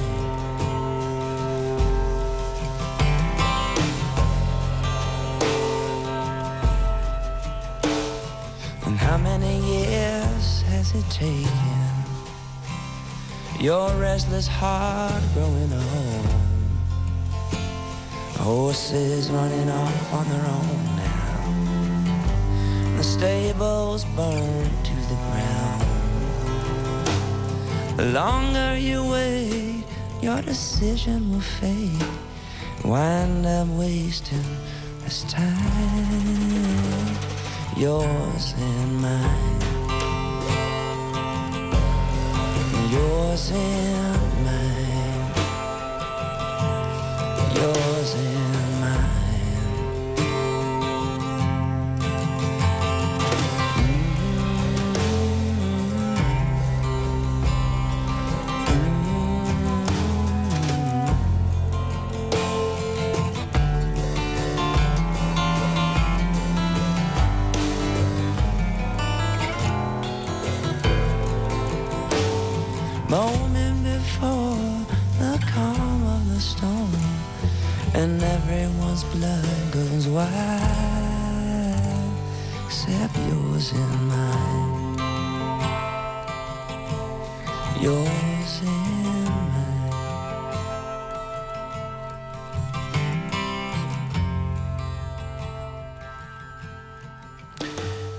Yours and Mine van Calexico. Nooit meer slapen. We gaan het hebben over haring. Want het eh, Rijksmuseum in Amsterdam heeft een 15e eeuwse gravure gekocht. met wat waarschijnlijk zo'n beetje de oudste afbeelding is. Bekend, althans, van een haringschuit. Gemaakt door Willem van den Kruse uit Brugge. Anton de Goede, goeienacht. Ja, goeienacht Pieter. Vertel. Eh, nou, er is trouwens nog een reden om het over haring te hebben. Want uh, gisteren is het nieuwe seizoen geopend. Want het is immers bijna Vlaggetjesdag. Dat is komend weekend. Maar daarover straks nog even. Inderdaad, het Rijksmuseum heeft een gravure gekocht. En um, ja, die is dus stokoud. Van een haringschuit. Prent. Ongeveer gemaakt in het jaar 1480. En daarmee een van de vroegste gravures uit de Nederlanden, wordt gezegd. Iemand die meer van deze vondst weet is Jeroen van der Vliet. Hij is conservator van de maritieme collectie bij het Rijksmuseum. Hij is enorm in zijn nopjes. En ik vroeg hem wat het bijzondere van deze prent is. Het bijzondere is dat het een van de oudste afbeeldingen is waarop een visserschip te zien is. We kennen uh, afbeeldingen van middeleeuwse visserschepen. Uh, meestal van in de kantlijn, in, in documenten, op kaarten komen ze ook vaak voor. Maar dat er echt iemand het echt als een onderwerp van een tekening heeft... en dus in dit geval als zo'n zo'n mooie print als, als, als we dus nu hebben verworven... dat is wel tamelijk uniek. Een bijzondere prent dus. Is het ook een mooie prent, Anton? Ik vind hem mooi, ja. Ik heb hier een plaatje. En um, wat opvalt is dat hij heel gedetailleerd is. Dat je heel realistisch kunt zien hoe dat schip in elkaar zat. De tuigage, de mast, de zeilen... Uh, het is veel meer, dat legde ook eh, de conservator uit vanmiddag... veel meer dan tot, tot die tijd eigenlijk gebruikelijk. Want dan zag je wel een bootje, een beetje in de verte. Maar dit is echt gewoon heel mooi, realistisch uh, gemaakt. Je ziet de haringtonnen. Je ziet uh, het bepaalde type zeilen, emmerzeilen zijn dat. Je ziet een klein mastje, je ziet een vorkje... waar de grote mast op werd gestreken, enzovoort, enzovoort. Um, een boot, kortom. Ik, een boot. Maar ja, het leert dus over het type. Ze onderzoeken dat dan. Hè. Ik heb Huip Stam ook uh, gebeld. Huip Stam is iemand die heeft een boek over haring geschreven... een paar jaar geleden. Ontzettend leuk boek. En ik heb gevraagd wat hij ervan vond. Hij kende de afbeelding, want hij zegt... ja, die afbeelding die heb ik wel eens gezien in, uh, in boekjes over haring. Maar hij realiseert zich ook dat het bijzonder is... dat het origineel nu in het Rijksmuseum is. Uh, overigens, een gravure, dat is iets wat in serie gedrukt wordt. Hè? Dus het kan zijn dat er meerdere van zijn. Maar ook weer bekend van deze man. Die man die heette, even kijken, waar heb ik hem? Uh, Willem van den Kruze. Uh, van deze man is bekend dat hij altijd kleine oplages maakte... van deze gravures. En als het zo oud en... is, dan zullen, zullen die andere exemplaren ook wel... nou ja, grote kans dat die zoek zijn inmiddels, toch? Ja, ja, ja. Ja, ik vroeg ook, wat is daar nou voor betaald? Want dat is altijd de hele Hollandse vraag. Of wat is het waard? Daar willen ze helemaal niks over zeggen. Het gaat naar het Rijksprentenkabinet. Daar wordt het opgenomen. Die Huip Stam, die... Uh, ja, voor jou en voor mij is, blijft het toch een afbeelding van een haringschip. Maar hij zag als kenner ogenblikkelijk de symbolische waarde ervan. Luister. Dit schip is het symbool van het beginnend kapitalisme de haringvisserij in Nederland was opgezet als een, als een soort uh, onderneming met aandeelhouders. Want je kon als, uh, als, als burger of als, als kruidenier of als netteboeter of als, als bewoner van een, van een vissersdorp... kon je een aandeel kopen in een, in een, in een haringbuis. Dus zo'n haringbuis was een, een varende onderneming, zeg maar. En daarmee was, is eigenlijk de onderneming met aandeelhouders uh, uitgevonden. En dat is later overgenomen door het VOC, die, dat model... Wat dan weer, zoals wij weten, is overgenomen door uh, het internationale zakenleven. En de multinationals die, die ook met aandeelhouders en dergelijke werken. Maar, en dit scheepje is dus eigenlijk het allereerste nou ja, symbool daarvan. Al dus uh, haringspecialist Huip Stam. Dat heb ik nooit geweten. Wel van de VOC dat die, dat die het beurskapitalisme hebben uitgevonden... maar niet dat het eigenlijk uit de haringsector kwam. Nee, goed verhaal toch? Ja, vind ik dat, is, verhaal. Dat, dat is geschiedenis, hè? En daar, dat is als het Rijksmuseum uh, ja, dit soort geschiedenis levend maakt, dan hebben we wat. Overigens hebben ze dit bekendgemaakt eerder vandaag uh, van deze aankoop. Niet toevallig. Hè? Ik zei al, het Vlaggetjesdag komt eraan. En gisteren is het seizoen geopend van de nieuwe haring. Um, en nu ik Huipstam toch aan de lijn had, wilde ik natuurlijk van hem weten hoe die dit jaar smaakt, die nieuwe haring. Luister. Die is voortreffelijk dit jaar. Dat is, uh, iedereen is dol enthousiast. Uh, ik zie alleen maar lachende gezichten in de haringkramen. Ja, en dat komt omdat het, het voorjaar was heel, heel goed. Goed weer, veel zon. Dat betekent dat het plankton veel groeide in de, in de voedergebieden van de haringen. Dus die hebben zich in korte tijd al goed vet kunnen eten. Uh, en ja, daardoor is, dus, is die haring nu al heel erg goed. Ik, ik heb er vanochtend een paar geproefd en ik, ik, ik moet zeggen, het is voortreffelijk. Is hij beter dan vorig jaar? Nou, wel rond deze tijd, ja. Dat is, dat is zeker wel het geval. Ja. Vorig jaar was, was hij een beetje, een beetje mager nog in de eerste weken. Maar later, later, worden ze, latere vangsten, dan worden ze, worden ze altijd wel wat vetter. Dus op een gegeven moment zijn ze ook wel weer prima. Maar het is wel weer uh, fijn om uh, meteen al een hele, hele lekkere, vette Hollandse nieuwe te hebben. Ja, Anton, die, die vraag stelde je echt als een kenner. Is die beter dan vorig jaar, de, de, de Hollandse nee, nieuwe? Ja, nou, dat, ik ben helemaal geen kenner, maar ik dacht als... kijk, Huipstam is dus een haringkenner. En als hij nou elk jaar zegt dat hij lekker is... Ik hoor namelijk nooit iemand zeggen dat, dat, hij, dat, dat hij niet te eten is. Nou, uh, dus de, ik dacht dat zegt de rest van hè? de wereld. Dat, ze- ik heb laatst geprobeerd aan een Franse kennis haring te laten proeven. Die was meteen niet alleen klaar met de haring, maar ook met het hele land. Die dacht, een, een land dat dit wegkrijgt, dat, dat is gewoon toch een barbaars volk. Ja, nou ja, b- die conclusie die laat ik een beetje in het midden. Maar het mooie is wel natuurlijk dat die haringvisserij... en dat wij, als we in Amsterdam zijn, maar ook in andere steden... op, op, op vele hoeken van de straat zo'n haringkraam hebben... waar rauwe vis wordt, wordt, wordt verkocht... Ja, dat is heel uniek, typisch Nederlands. Als we, als we onze cultuur bestuderen, dan kom je niet om de haring heen. Nee, maar dat Wat beurskapitalisme is dus wel door de rest van de wereld overgenomen. Maar die, die haring, dat, dat gaat niet lukken. Gelukkig maar, want dan was die gaat zo op natuurlijk. Nee, overigens, voor die Huipstam wil ik graag reclame maken... want dat, dat haringboek, ik weet niet of het nog leverbaar is... is ontzettend leuk. Ik heb het een paar jaar geleden is is het uitgekomen. Ik heb het toen gelezen met enorm veel plezier. En wat ik me ervan herinner is dat in, in, in Emmuiden is hij dan bij de visafslag... en dan gaat hij kijken waar die haring eigenlijk eh, in tonnetjes gedaan wordt en gemaakt wordt. En hem valt dan op dat er vaak in de haring ver- verpakt wordt in grote, in grote kistjes en zo. Maar ook eh, in één persoonsverpakking. En toen, dan vraagt hij ergens... Ja, waar komt die één persoonsverpakking? Wa- Waar is dat? Hoe, ja, wat is daar de achterliggende gedachte van? En dan krijgt hij uitgelegd door iemand die zegt... er zitten verschillende verpleeghuizen hier in de buurt. Dat is dan in Hermuiden. En heel vaak als mensen sterven en nog één wens kunnen doen hier in de buurt... dan zeggen ze, wat wilt u nou nog? En dan zeggen ze, een haring. En dan bestellen ze één haring om dan als hè, voor het sterven gaan... nog één keer die haring te proeven. Eh, ja, ik vind het niet om geringschattend over te doen. Het is eh, heerlijk voedsel. Nu kom ik zelf uit die contraien en Huipstam ook. Eh, dus misschien heeft dat ook wel te maken met de genen.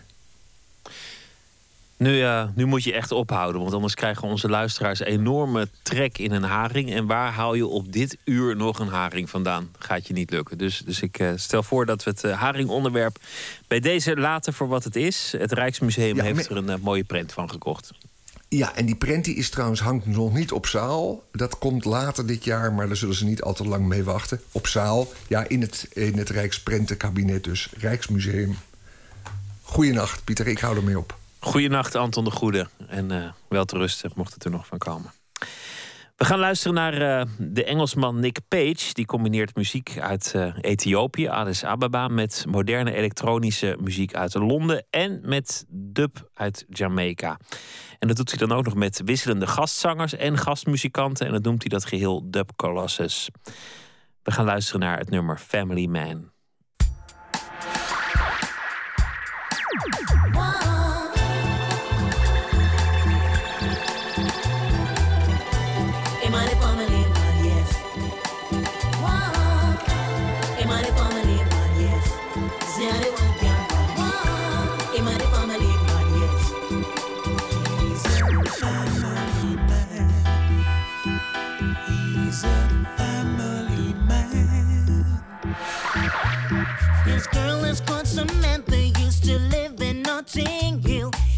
He's like the rest of us, but that's a bitter pill.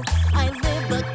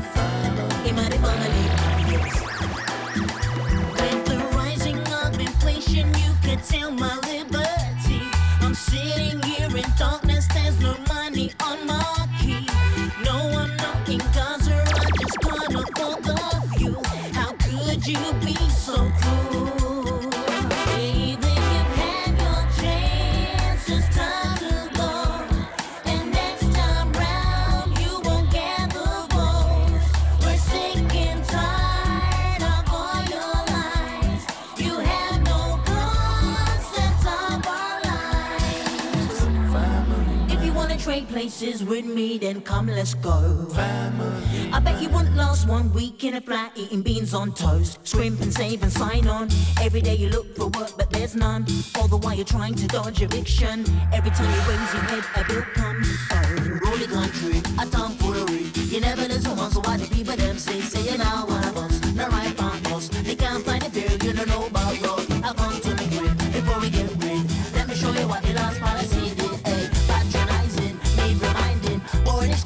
go inside it.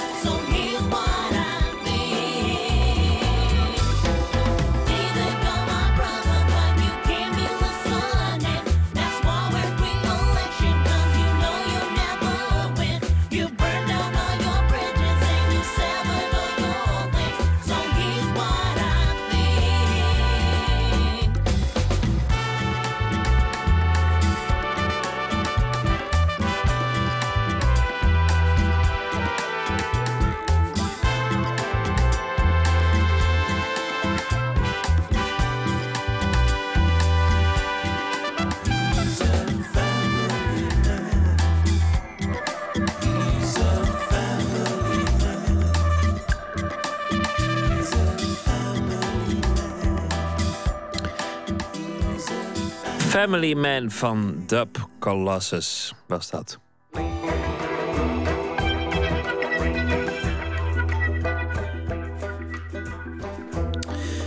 Kunstkenners uit de hele wereld zijn ermee bezig en volgen zo'n beetje elke stap van dit gigantische project.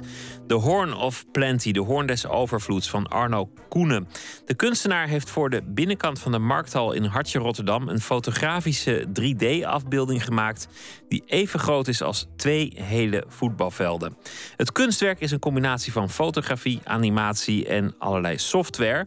Afgelopen maand is de creatie in een legpuzzel van 4000 tegels aan de binnenkant van het gebouw bevestigd. Verslaggever Nicole Terborg spreekt Arno Koenen en Iris Roskamp zijn medeontwerper en vrouw in wat nu al wordt genoemd de Sixtijnse kapel van Rotterdam.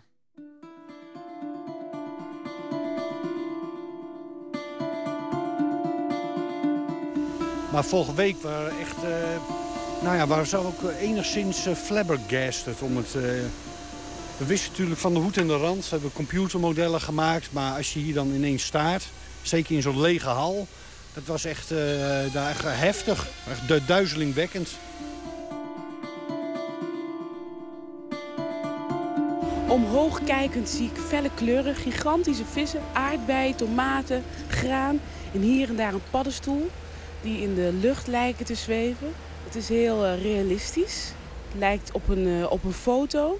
En dat allemaal op een oppervlakte van 11.000 vierkante meter. En wat betekent het om onder jouw kunstwerk te staan? Ik ben best wel een ambitieus kereltje. Ik heb... eh, hiervoor meende ik ook dat ik...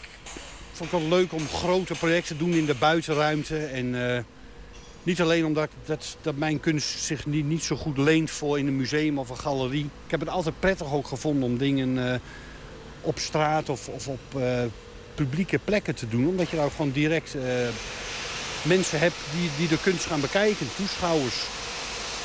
Heb ik altijd belangrijk gevonden. En eh, ja, dit, dit, maar dat het deze kant op zou gaan, die zag ik ook niet aankomen. Een enorme bouwterrein hier. Eh, mensen zijn ook aan het werk. Bouwvakkers zijn aan het timmeren en er wordt staal neergezet. En je bent niet alleen, want je hebt je vrouw meegenomen die ook deel uitmaakt van het ontwerpersteam. En wat betekent het voor jou om nu onder het kunstwerk te staan dat jullie samen bedacht hebben in de tuin? Ja, het is nog steeds een beetje onwerkelijk dat het echt zover is. Ik zou blij zijn als het helemaal af is. En dat je gewoon daar boven kunt zitten en een kopje koffie kan drinken. En echt eventjes in stilte erna. Nou ja, dan heb je weer eh, marktlawaai. Maar dat, het, eh, dat de ramen gelapt zijn en dat de stof overal af is. Dat het echt, echt, echt, echt, echt af is. Ja. Men heeft het dan in vergelijk over eh, de Sixtijnse kapel in Rome. Nou, ik ben er niet geweest, maar Iris wel. En eh, die zegt ook van nou, die, eh, dit is veel mooier, dit is veel indrukwekkender. En ja, wat je ziet is eigenlijk, en dat is wel grappig, dat, is, je, ziet, je staat eigenlijk midden in de natuur. Dus je ligt als het ware in een, in een tuin. Alsof je in- op, op je rug in de tuin ligt en naar boven kijkt, naar de zon. En om je heen zie je korenaren en paddenstoelen met, met, eh, met een zwak erop. Er vallen druiven uit de lucht. Eh, ja, een van de inspiratiebronnen was bijvoorbeeld ook eh Erik en het insectenboek. Of Alice in Wonderland. Dat soort dingen moet je aan denken qua effect. En dat is, mensen ervaren het ook als, als bijzonder. Omdat van buiten zie je een heel groot ja, een stuk architectuur. Een gigantisch intimiderend gebouw. En eigenlijk om- omdat het zo op de natuur is geënt wat je ziet. Op, op een zomerse tuin eigenlijk. Voelde van binnen toch, ondanks de dimensies en, en hoe gigantisch het is, toch, toch comfortabel. Het is gewoon echt overweldigend. Het is zo gaaf dat het echt er, iets wat je thuis zit te verzinnen in de tuin s'avonds. En dat het er gewoon echt is. Het is juist mooi dat het dadelijk eh, overloopt in, in de print. Dus dat het, ook, dat het ook een beetje eh, dat, dat, dat brood even uit- uitmaskert en die aubergine hier. En dat, dat, dat Hier bij de Mothership, hun kunstproducent, vergaderen Iris en Arno met een stuk of vijf andere mensen over de beamer die nog komt te hangen in de Horn of Plenty.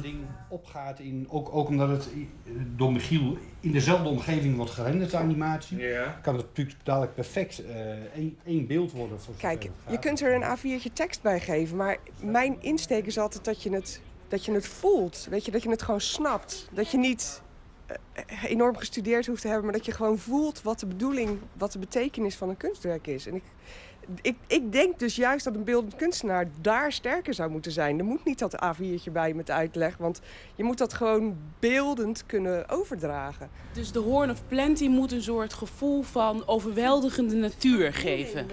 Nou ja, als dan toch de vergelijk is met, met eh, dat mensen van dat het een kathedraal is en vergeleken wordt met Sixtijnse kapel, dan, dan is het niet een kathedraal van, van de Bijbel, maar de kathedraal van eh, de wereldbeeld van iemand als Stephen Hawkins, die uitlegt hoe, Hoe, hoe het leven op aarde is ontstaan van, vanuit de kosmos. Vanuit, eh, die, die, die, het, die het vanuit de natuurwetenschappen verklaart.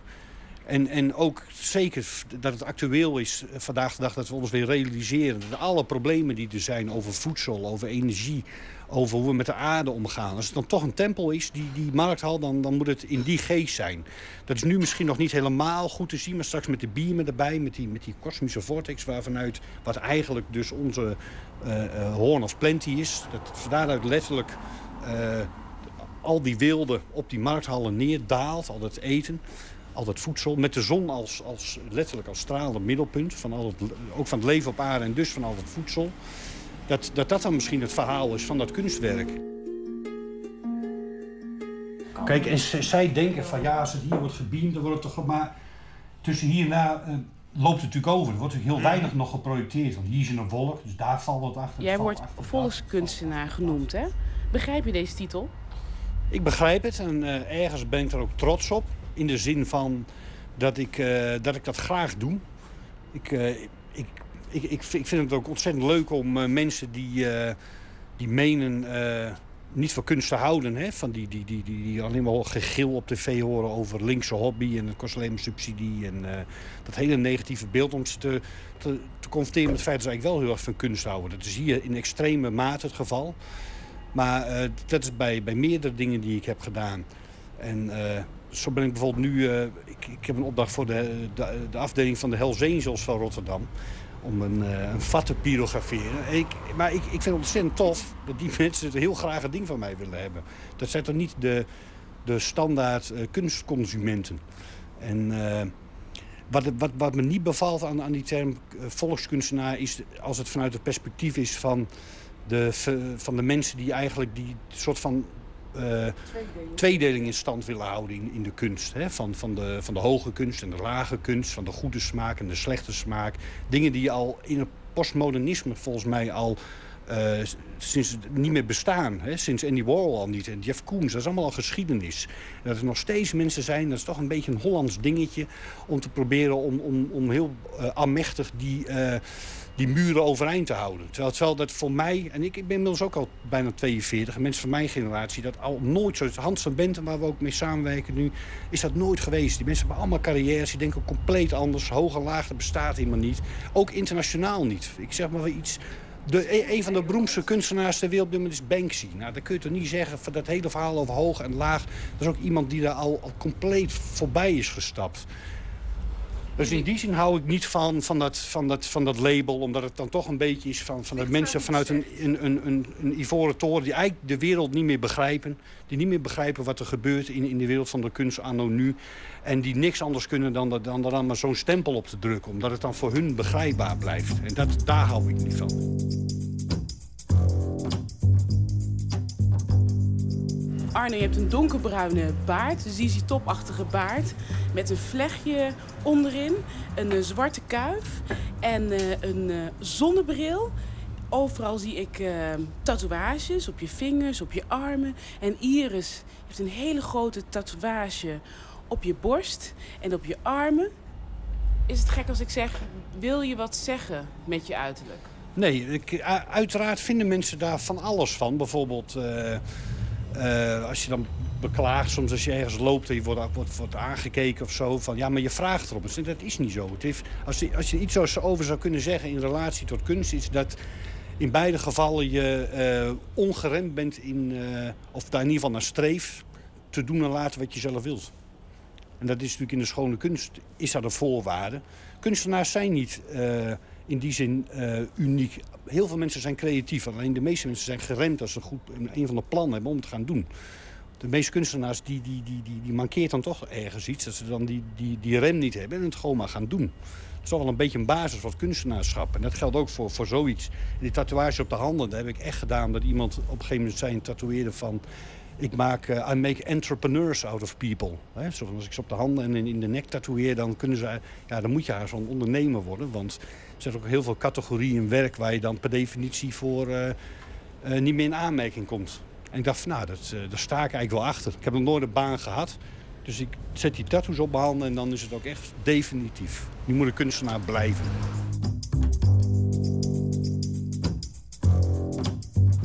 aandacht niet tekort. Jullie worden over heel de wereld eh, gevolgd. New York Times besteedt aandacht aan jullie. Allerlei soorten programma's en kranten. En nog even vragen, want jullie hebben dit als team gemaakt. En de meeste aandacht gaat eigenlijk uit naar Arno. Hoe vind je dat, Iris? Frustrerend. Enorm frustrerend, ja. Wij doen heel veel dingen samen. En ehm, dat, gebeurt echt, dat gaat echt gewoon heel gelijk op wat wij doen. Dingen komen altijd wel op zijn naam binnen, maar vervolgens heb ik heel veel werk en tijd aan ontwerpdingen. En ehm, zo hebben we in Amsterdam hebben we een hotelkamer gedaan. Waar die ik op een gegeven moment ook nog eh, twee dagen, drie dagen heb staan behangen aan de binnenkant. En dan is Arno heel duidelijk van.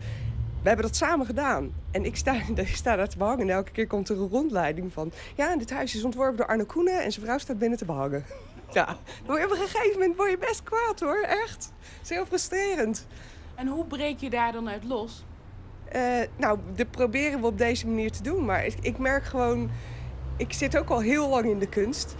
En ik merk gewoon dat de kunst verschrikkelijk ongeëmancipeerd is. Echt heel erg. Ik heb eh, interviews in Kunstbeeld en in de Volkskrant gehad... waar je echt helemaal ziek van werd. Gewoon, gewoon zo kortzichtig en dom en, ja, en zo ongeëmancipeerd. En Arno, eh, Iris zegt net van nou, dat is gewoon frustrerend dat we niet allebei die gelijkwaardige erkenning krijgen. Wat doe jij om daar een verschil in te maken? Nou, dat ik bijvoorbeeld tegen jou heb gezegd van we komen met z'n tweeën. We gaan met z'n tweeën dat interview doen. Kijk, ik, ik heb altijd samengewerkt. Op de academie al werk ik samen met René Bosma samen als een soort kunstduo. En eh, ook bij Mothership. En, en kijk, de architect Winnie Maas die, die heeft een, eh, een, een heel bureau. RDV, DVDM. En daar werken allemaal mensen. Maar zo, zo, zo werken wij ook. We hebben ook een heel, maar dan, ja, we, we hebben elkaar niet in dienst of zo. Maar we hebben wel zo'n klein netwerkje van mensen die toch iedere keer weer erbij betrokken raken. Bij, bij projecten. En eh, ja, ik ben er ook. Ik, ik wil dat ook graag dat eh, de rest van de wereld dat weet. Ik ben ook eh, compleet afhankelijk van iedereen. Dus wat dat betreft moet ik ze ook allemaal te vriend houden. Maar de hal is zo lang. Ja, in het begin heb je echt pak vel liggen. Maar als je hier 70 staat, meter lang. dat is 50 meter verderop. Daar is het Hoe is het nou om als man en vrouw samen te werken? Rampzalig. Dat is echt verschrikkelijk. De eerste paar weken hebben we echt alleen maar slaande ruzie. En dan roept iedereen, ik kap ermee, ik heb er genoeg van, zoek het maar uit.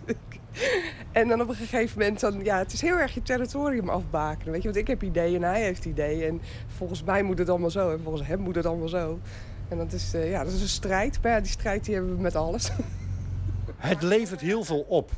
Dat is gewoon zo. En sinds we met elkaar samen samenwonen zijn we er toch eigenlijk steeds meer... Het is onvermijdelijk. Als ik een, eh, gevraagd word voor een, een, een, kunstopdracht... ik kom thuis en zeg nou, wat is nou weer gebeurd? En dit en dat, zus en zo, en, en eh, et cetera. Dan ga je er vanzelf over zitten praten en plan, plannen bedenken. En kan fantastisch illustreren. Dus ik begon ook steeds meer Iris vragen van... kun je even een ditje of een datje maken? Dus zonder dat we hadden, waren we eigenlijk al continu eh, aan het samenwerken. Dat, dat, dat werk en het privéleven, ook omdat we kinderen hebben, loopt compleet door elkaar. Ik heb ook geen, geen, geen los atelier, want dat, dat gaat helemaal niet met vier kinderen. Dus dat is gewoon een soort eh, huishouden van Jan Steen, waarin het allemaal door elkaar loopt. Het is onvermijdelijk. En Iris is een ontzettend goede kunstenares. En ik vind het ontzettend prettig om samen te werken.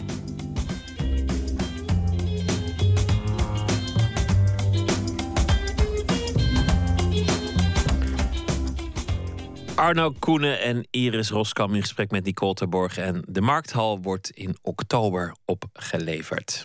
We gaan luisteren naar Howling Wolf.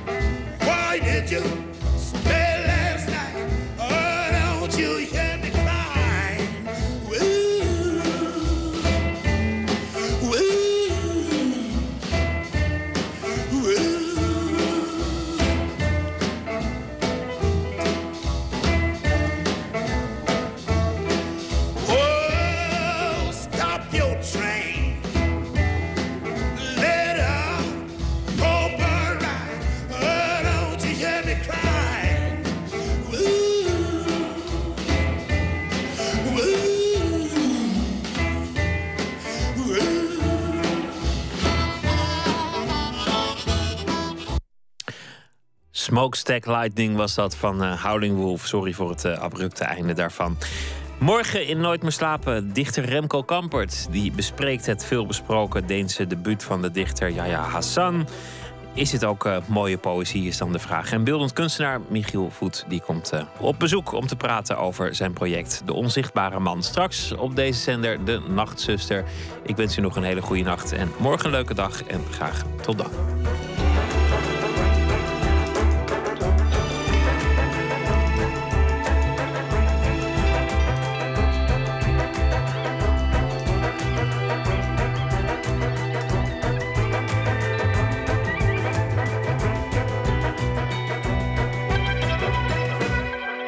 Radio 1, het nieuws van alle kanten.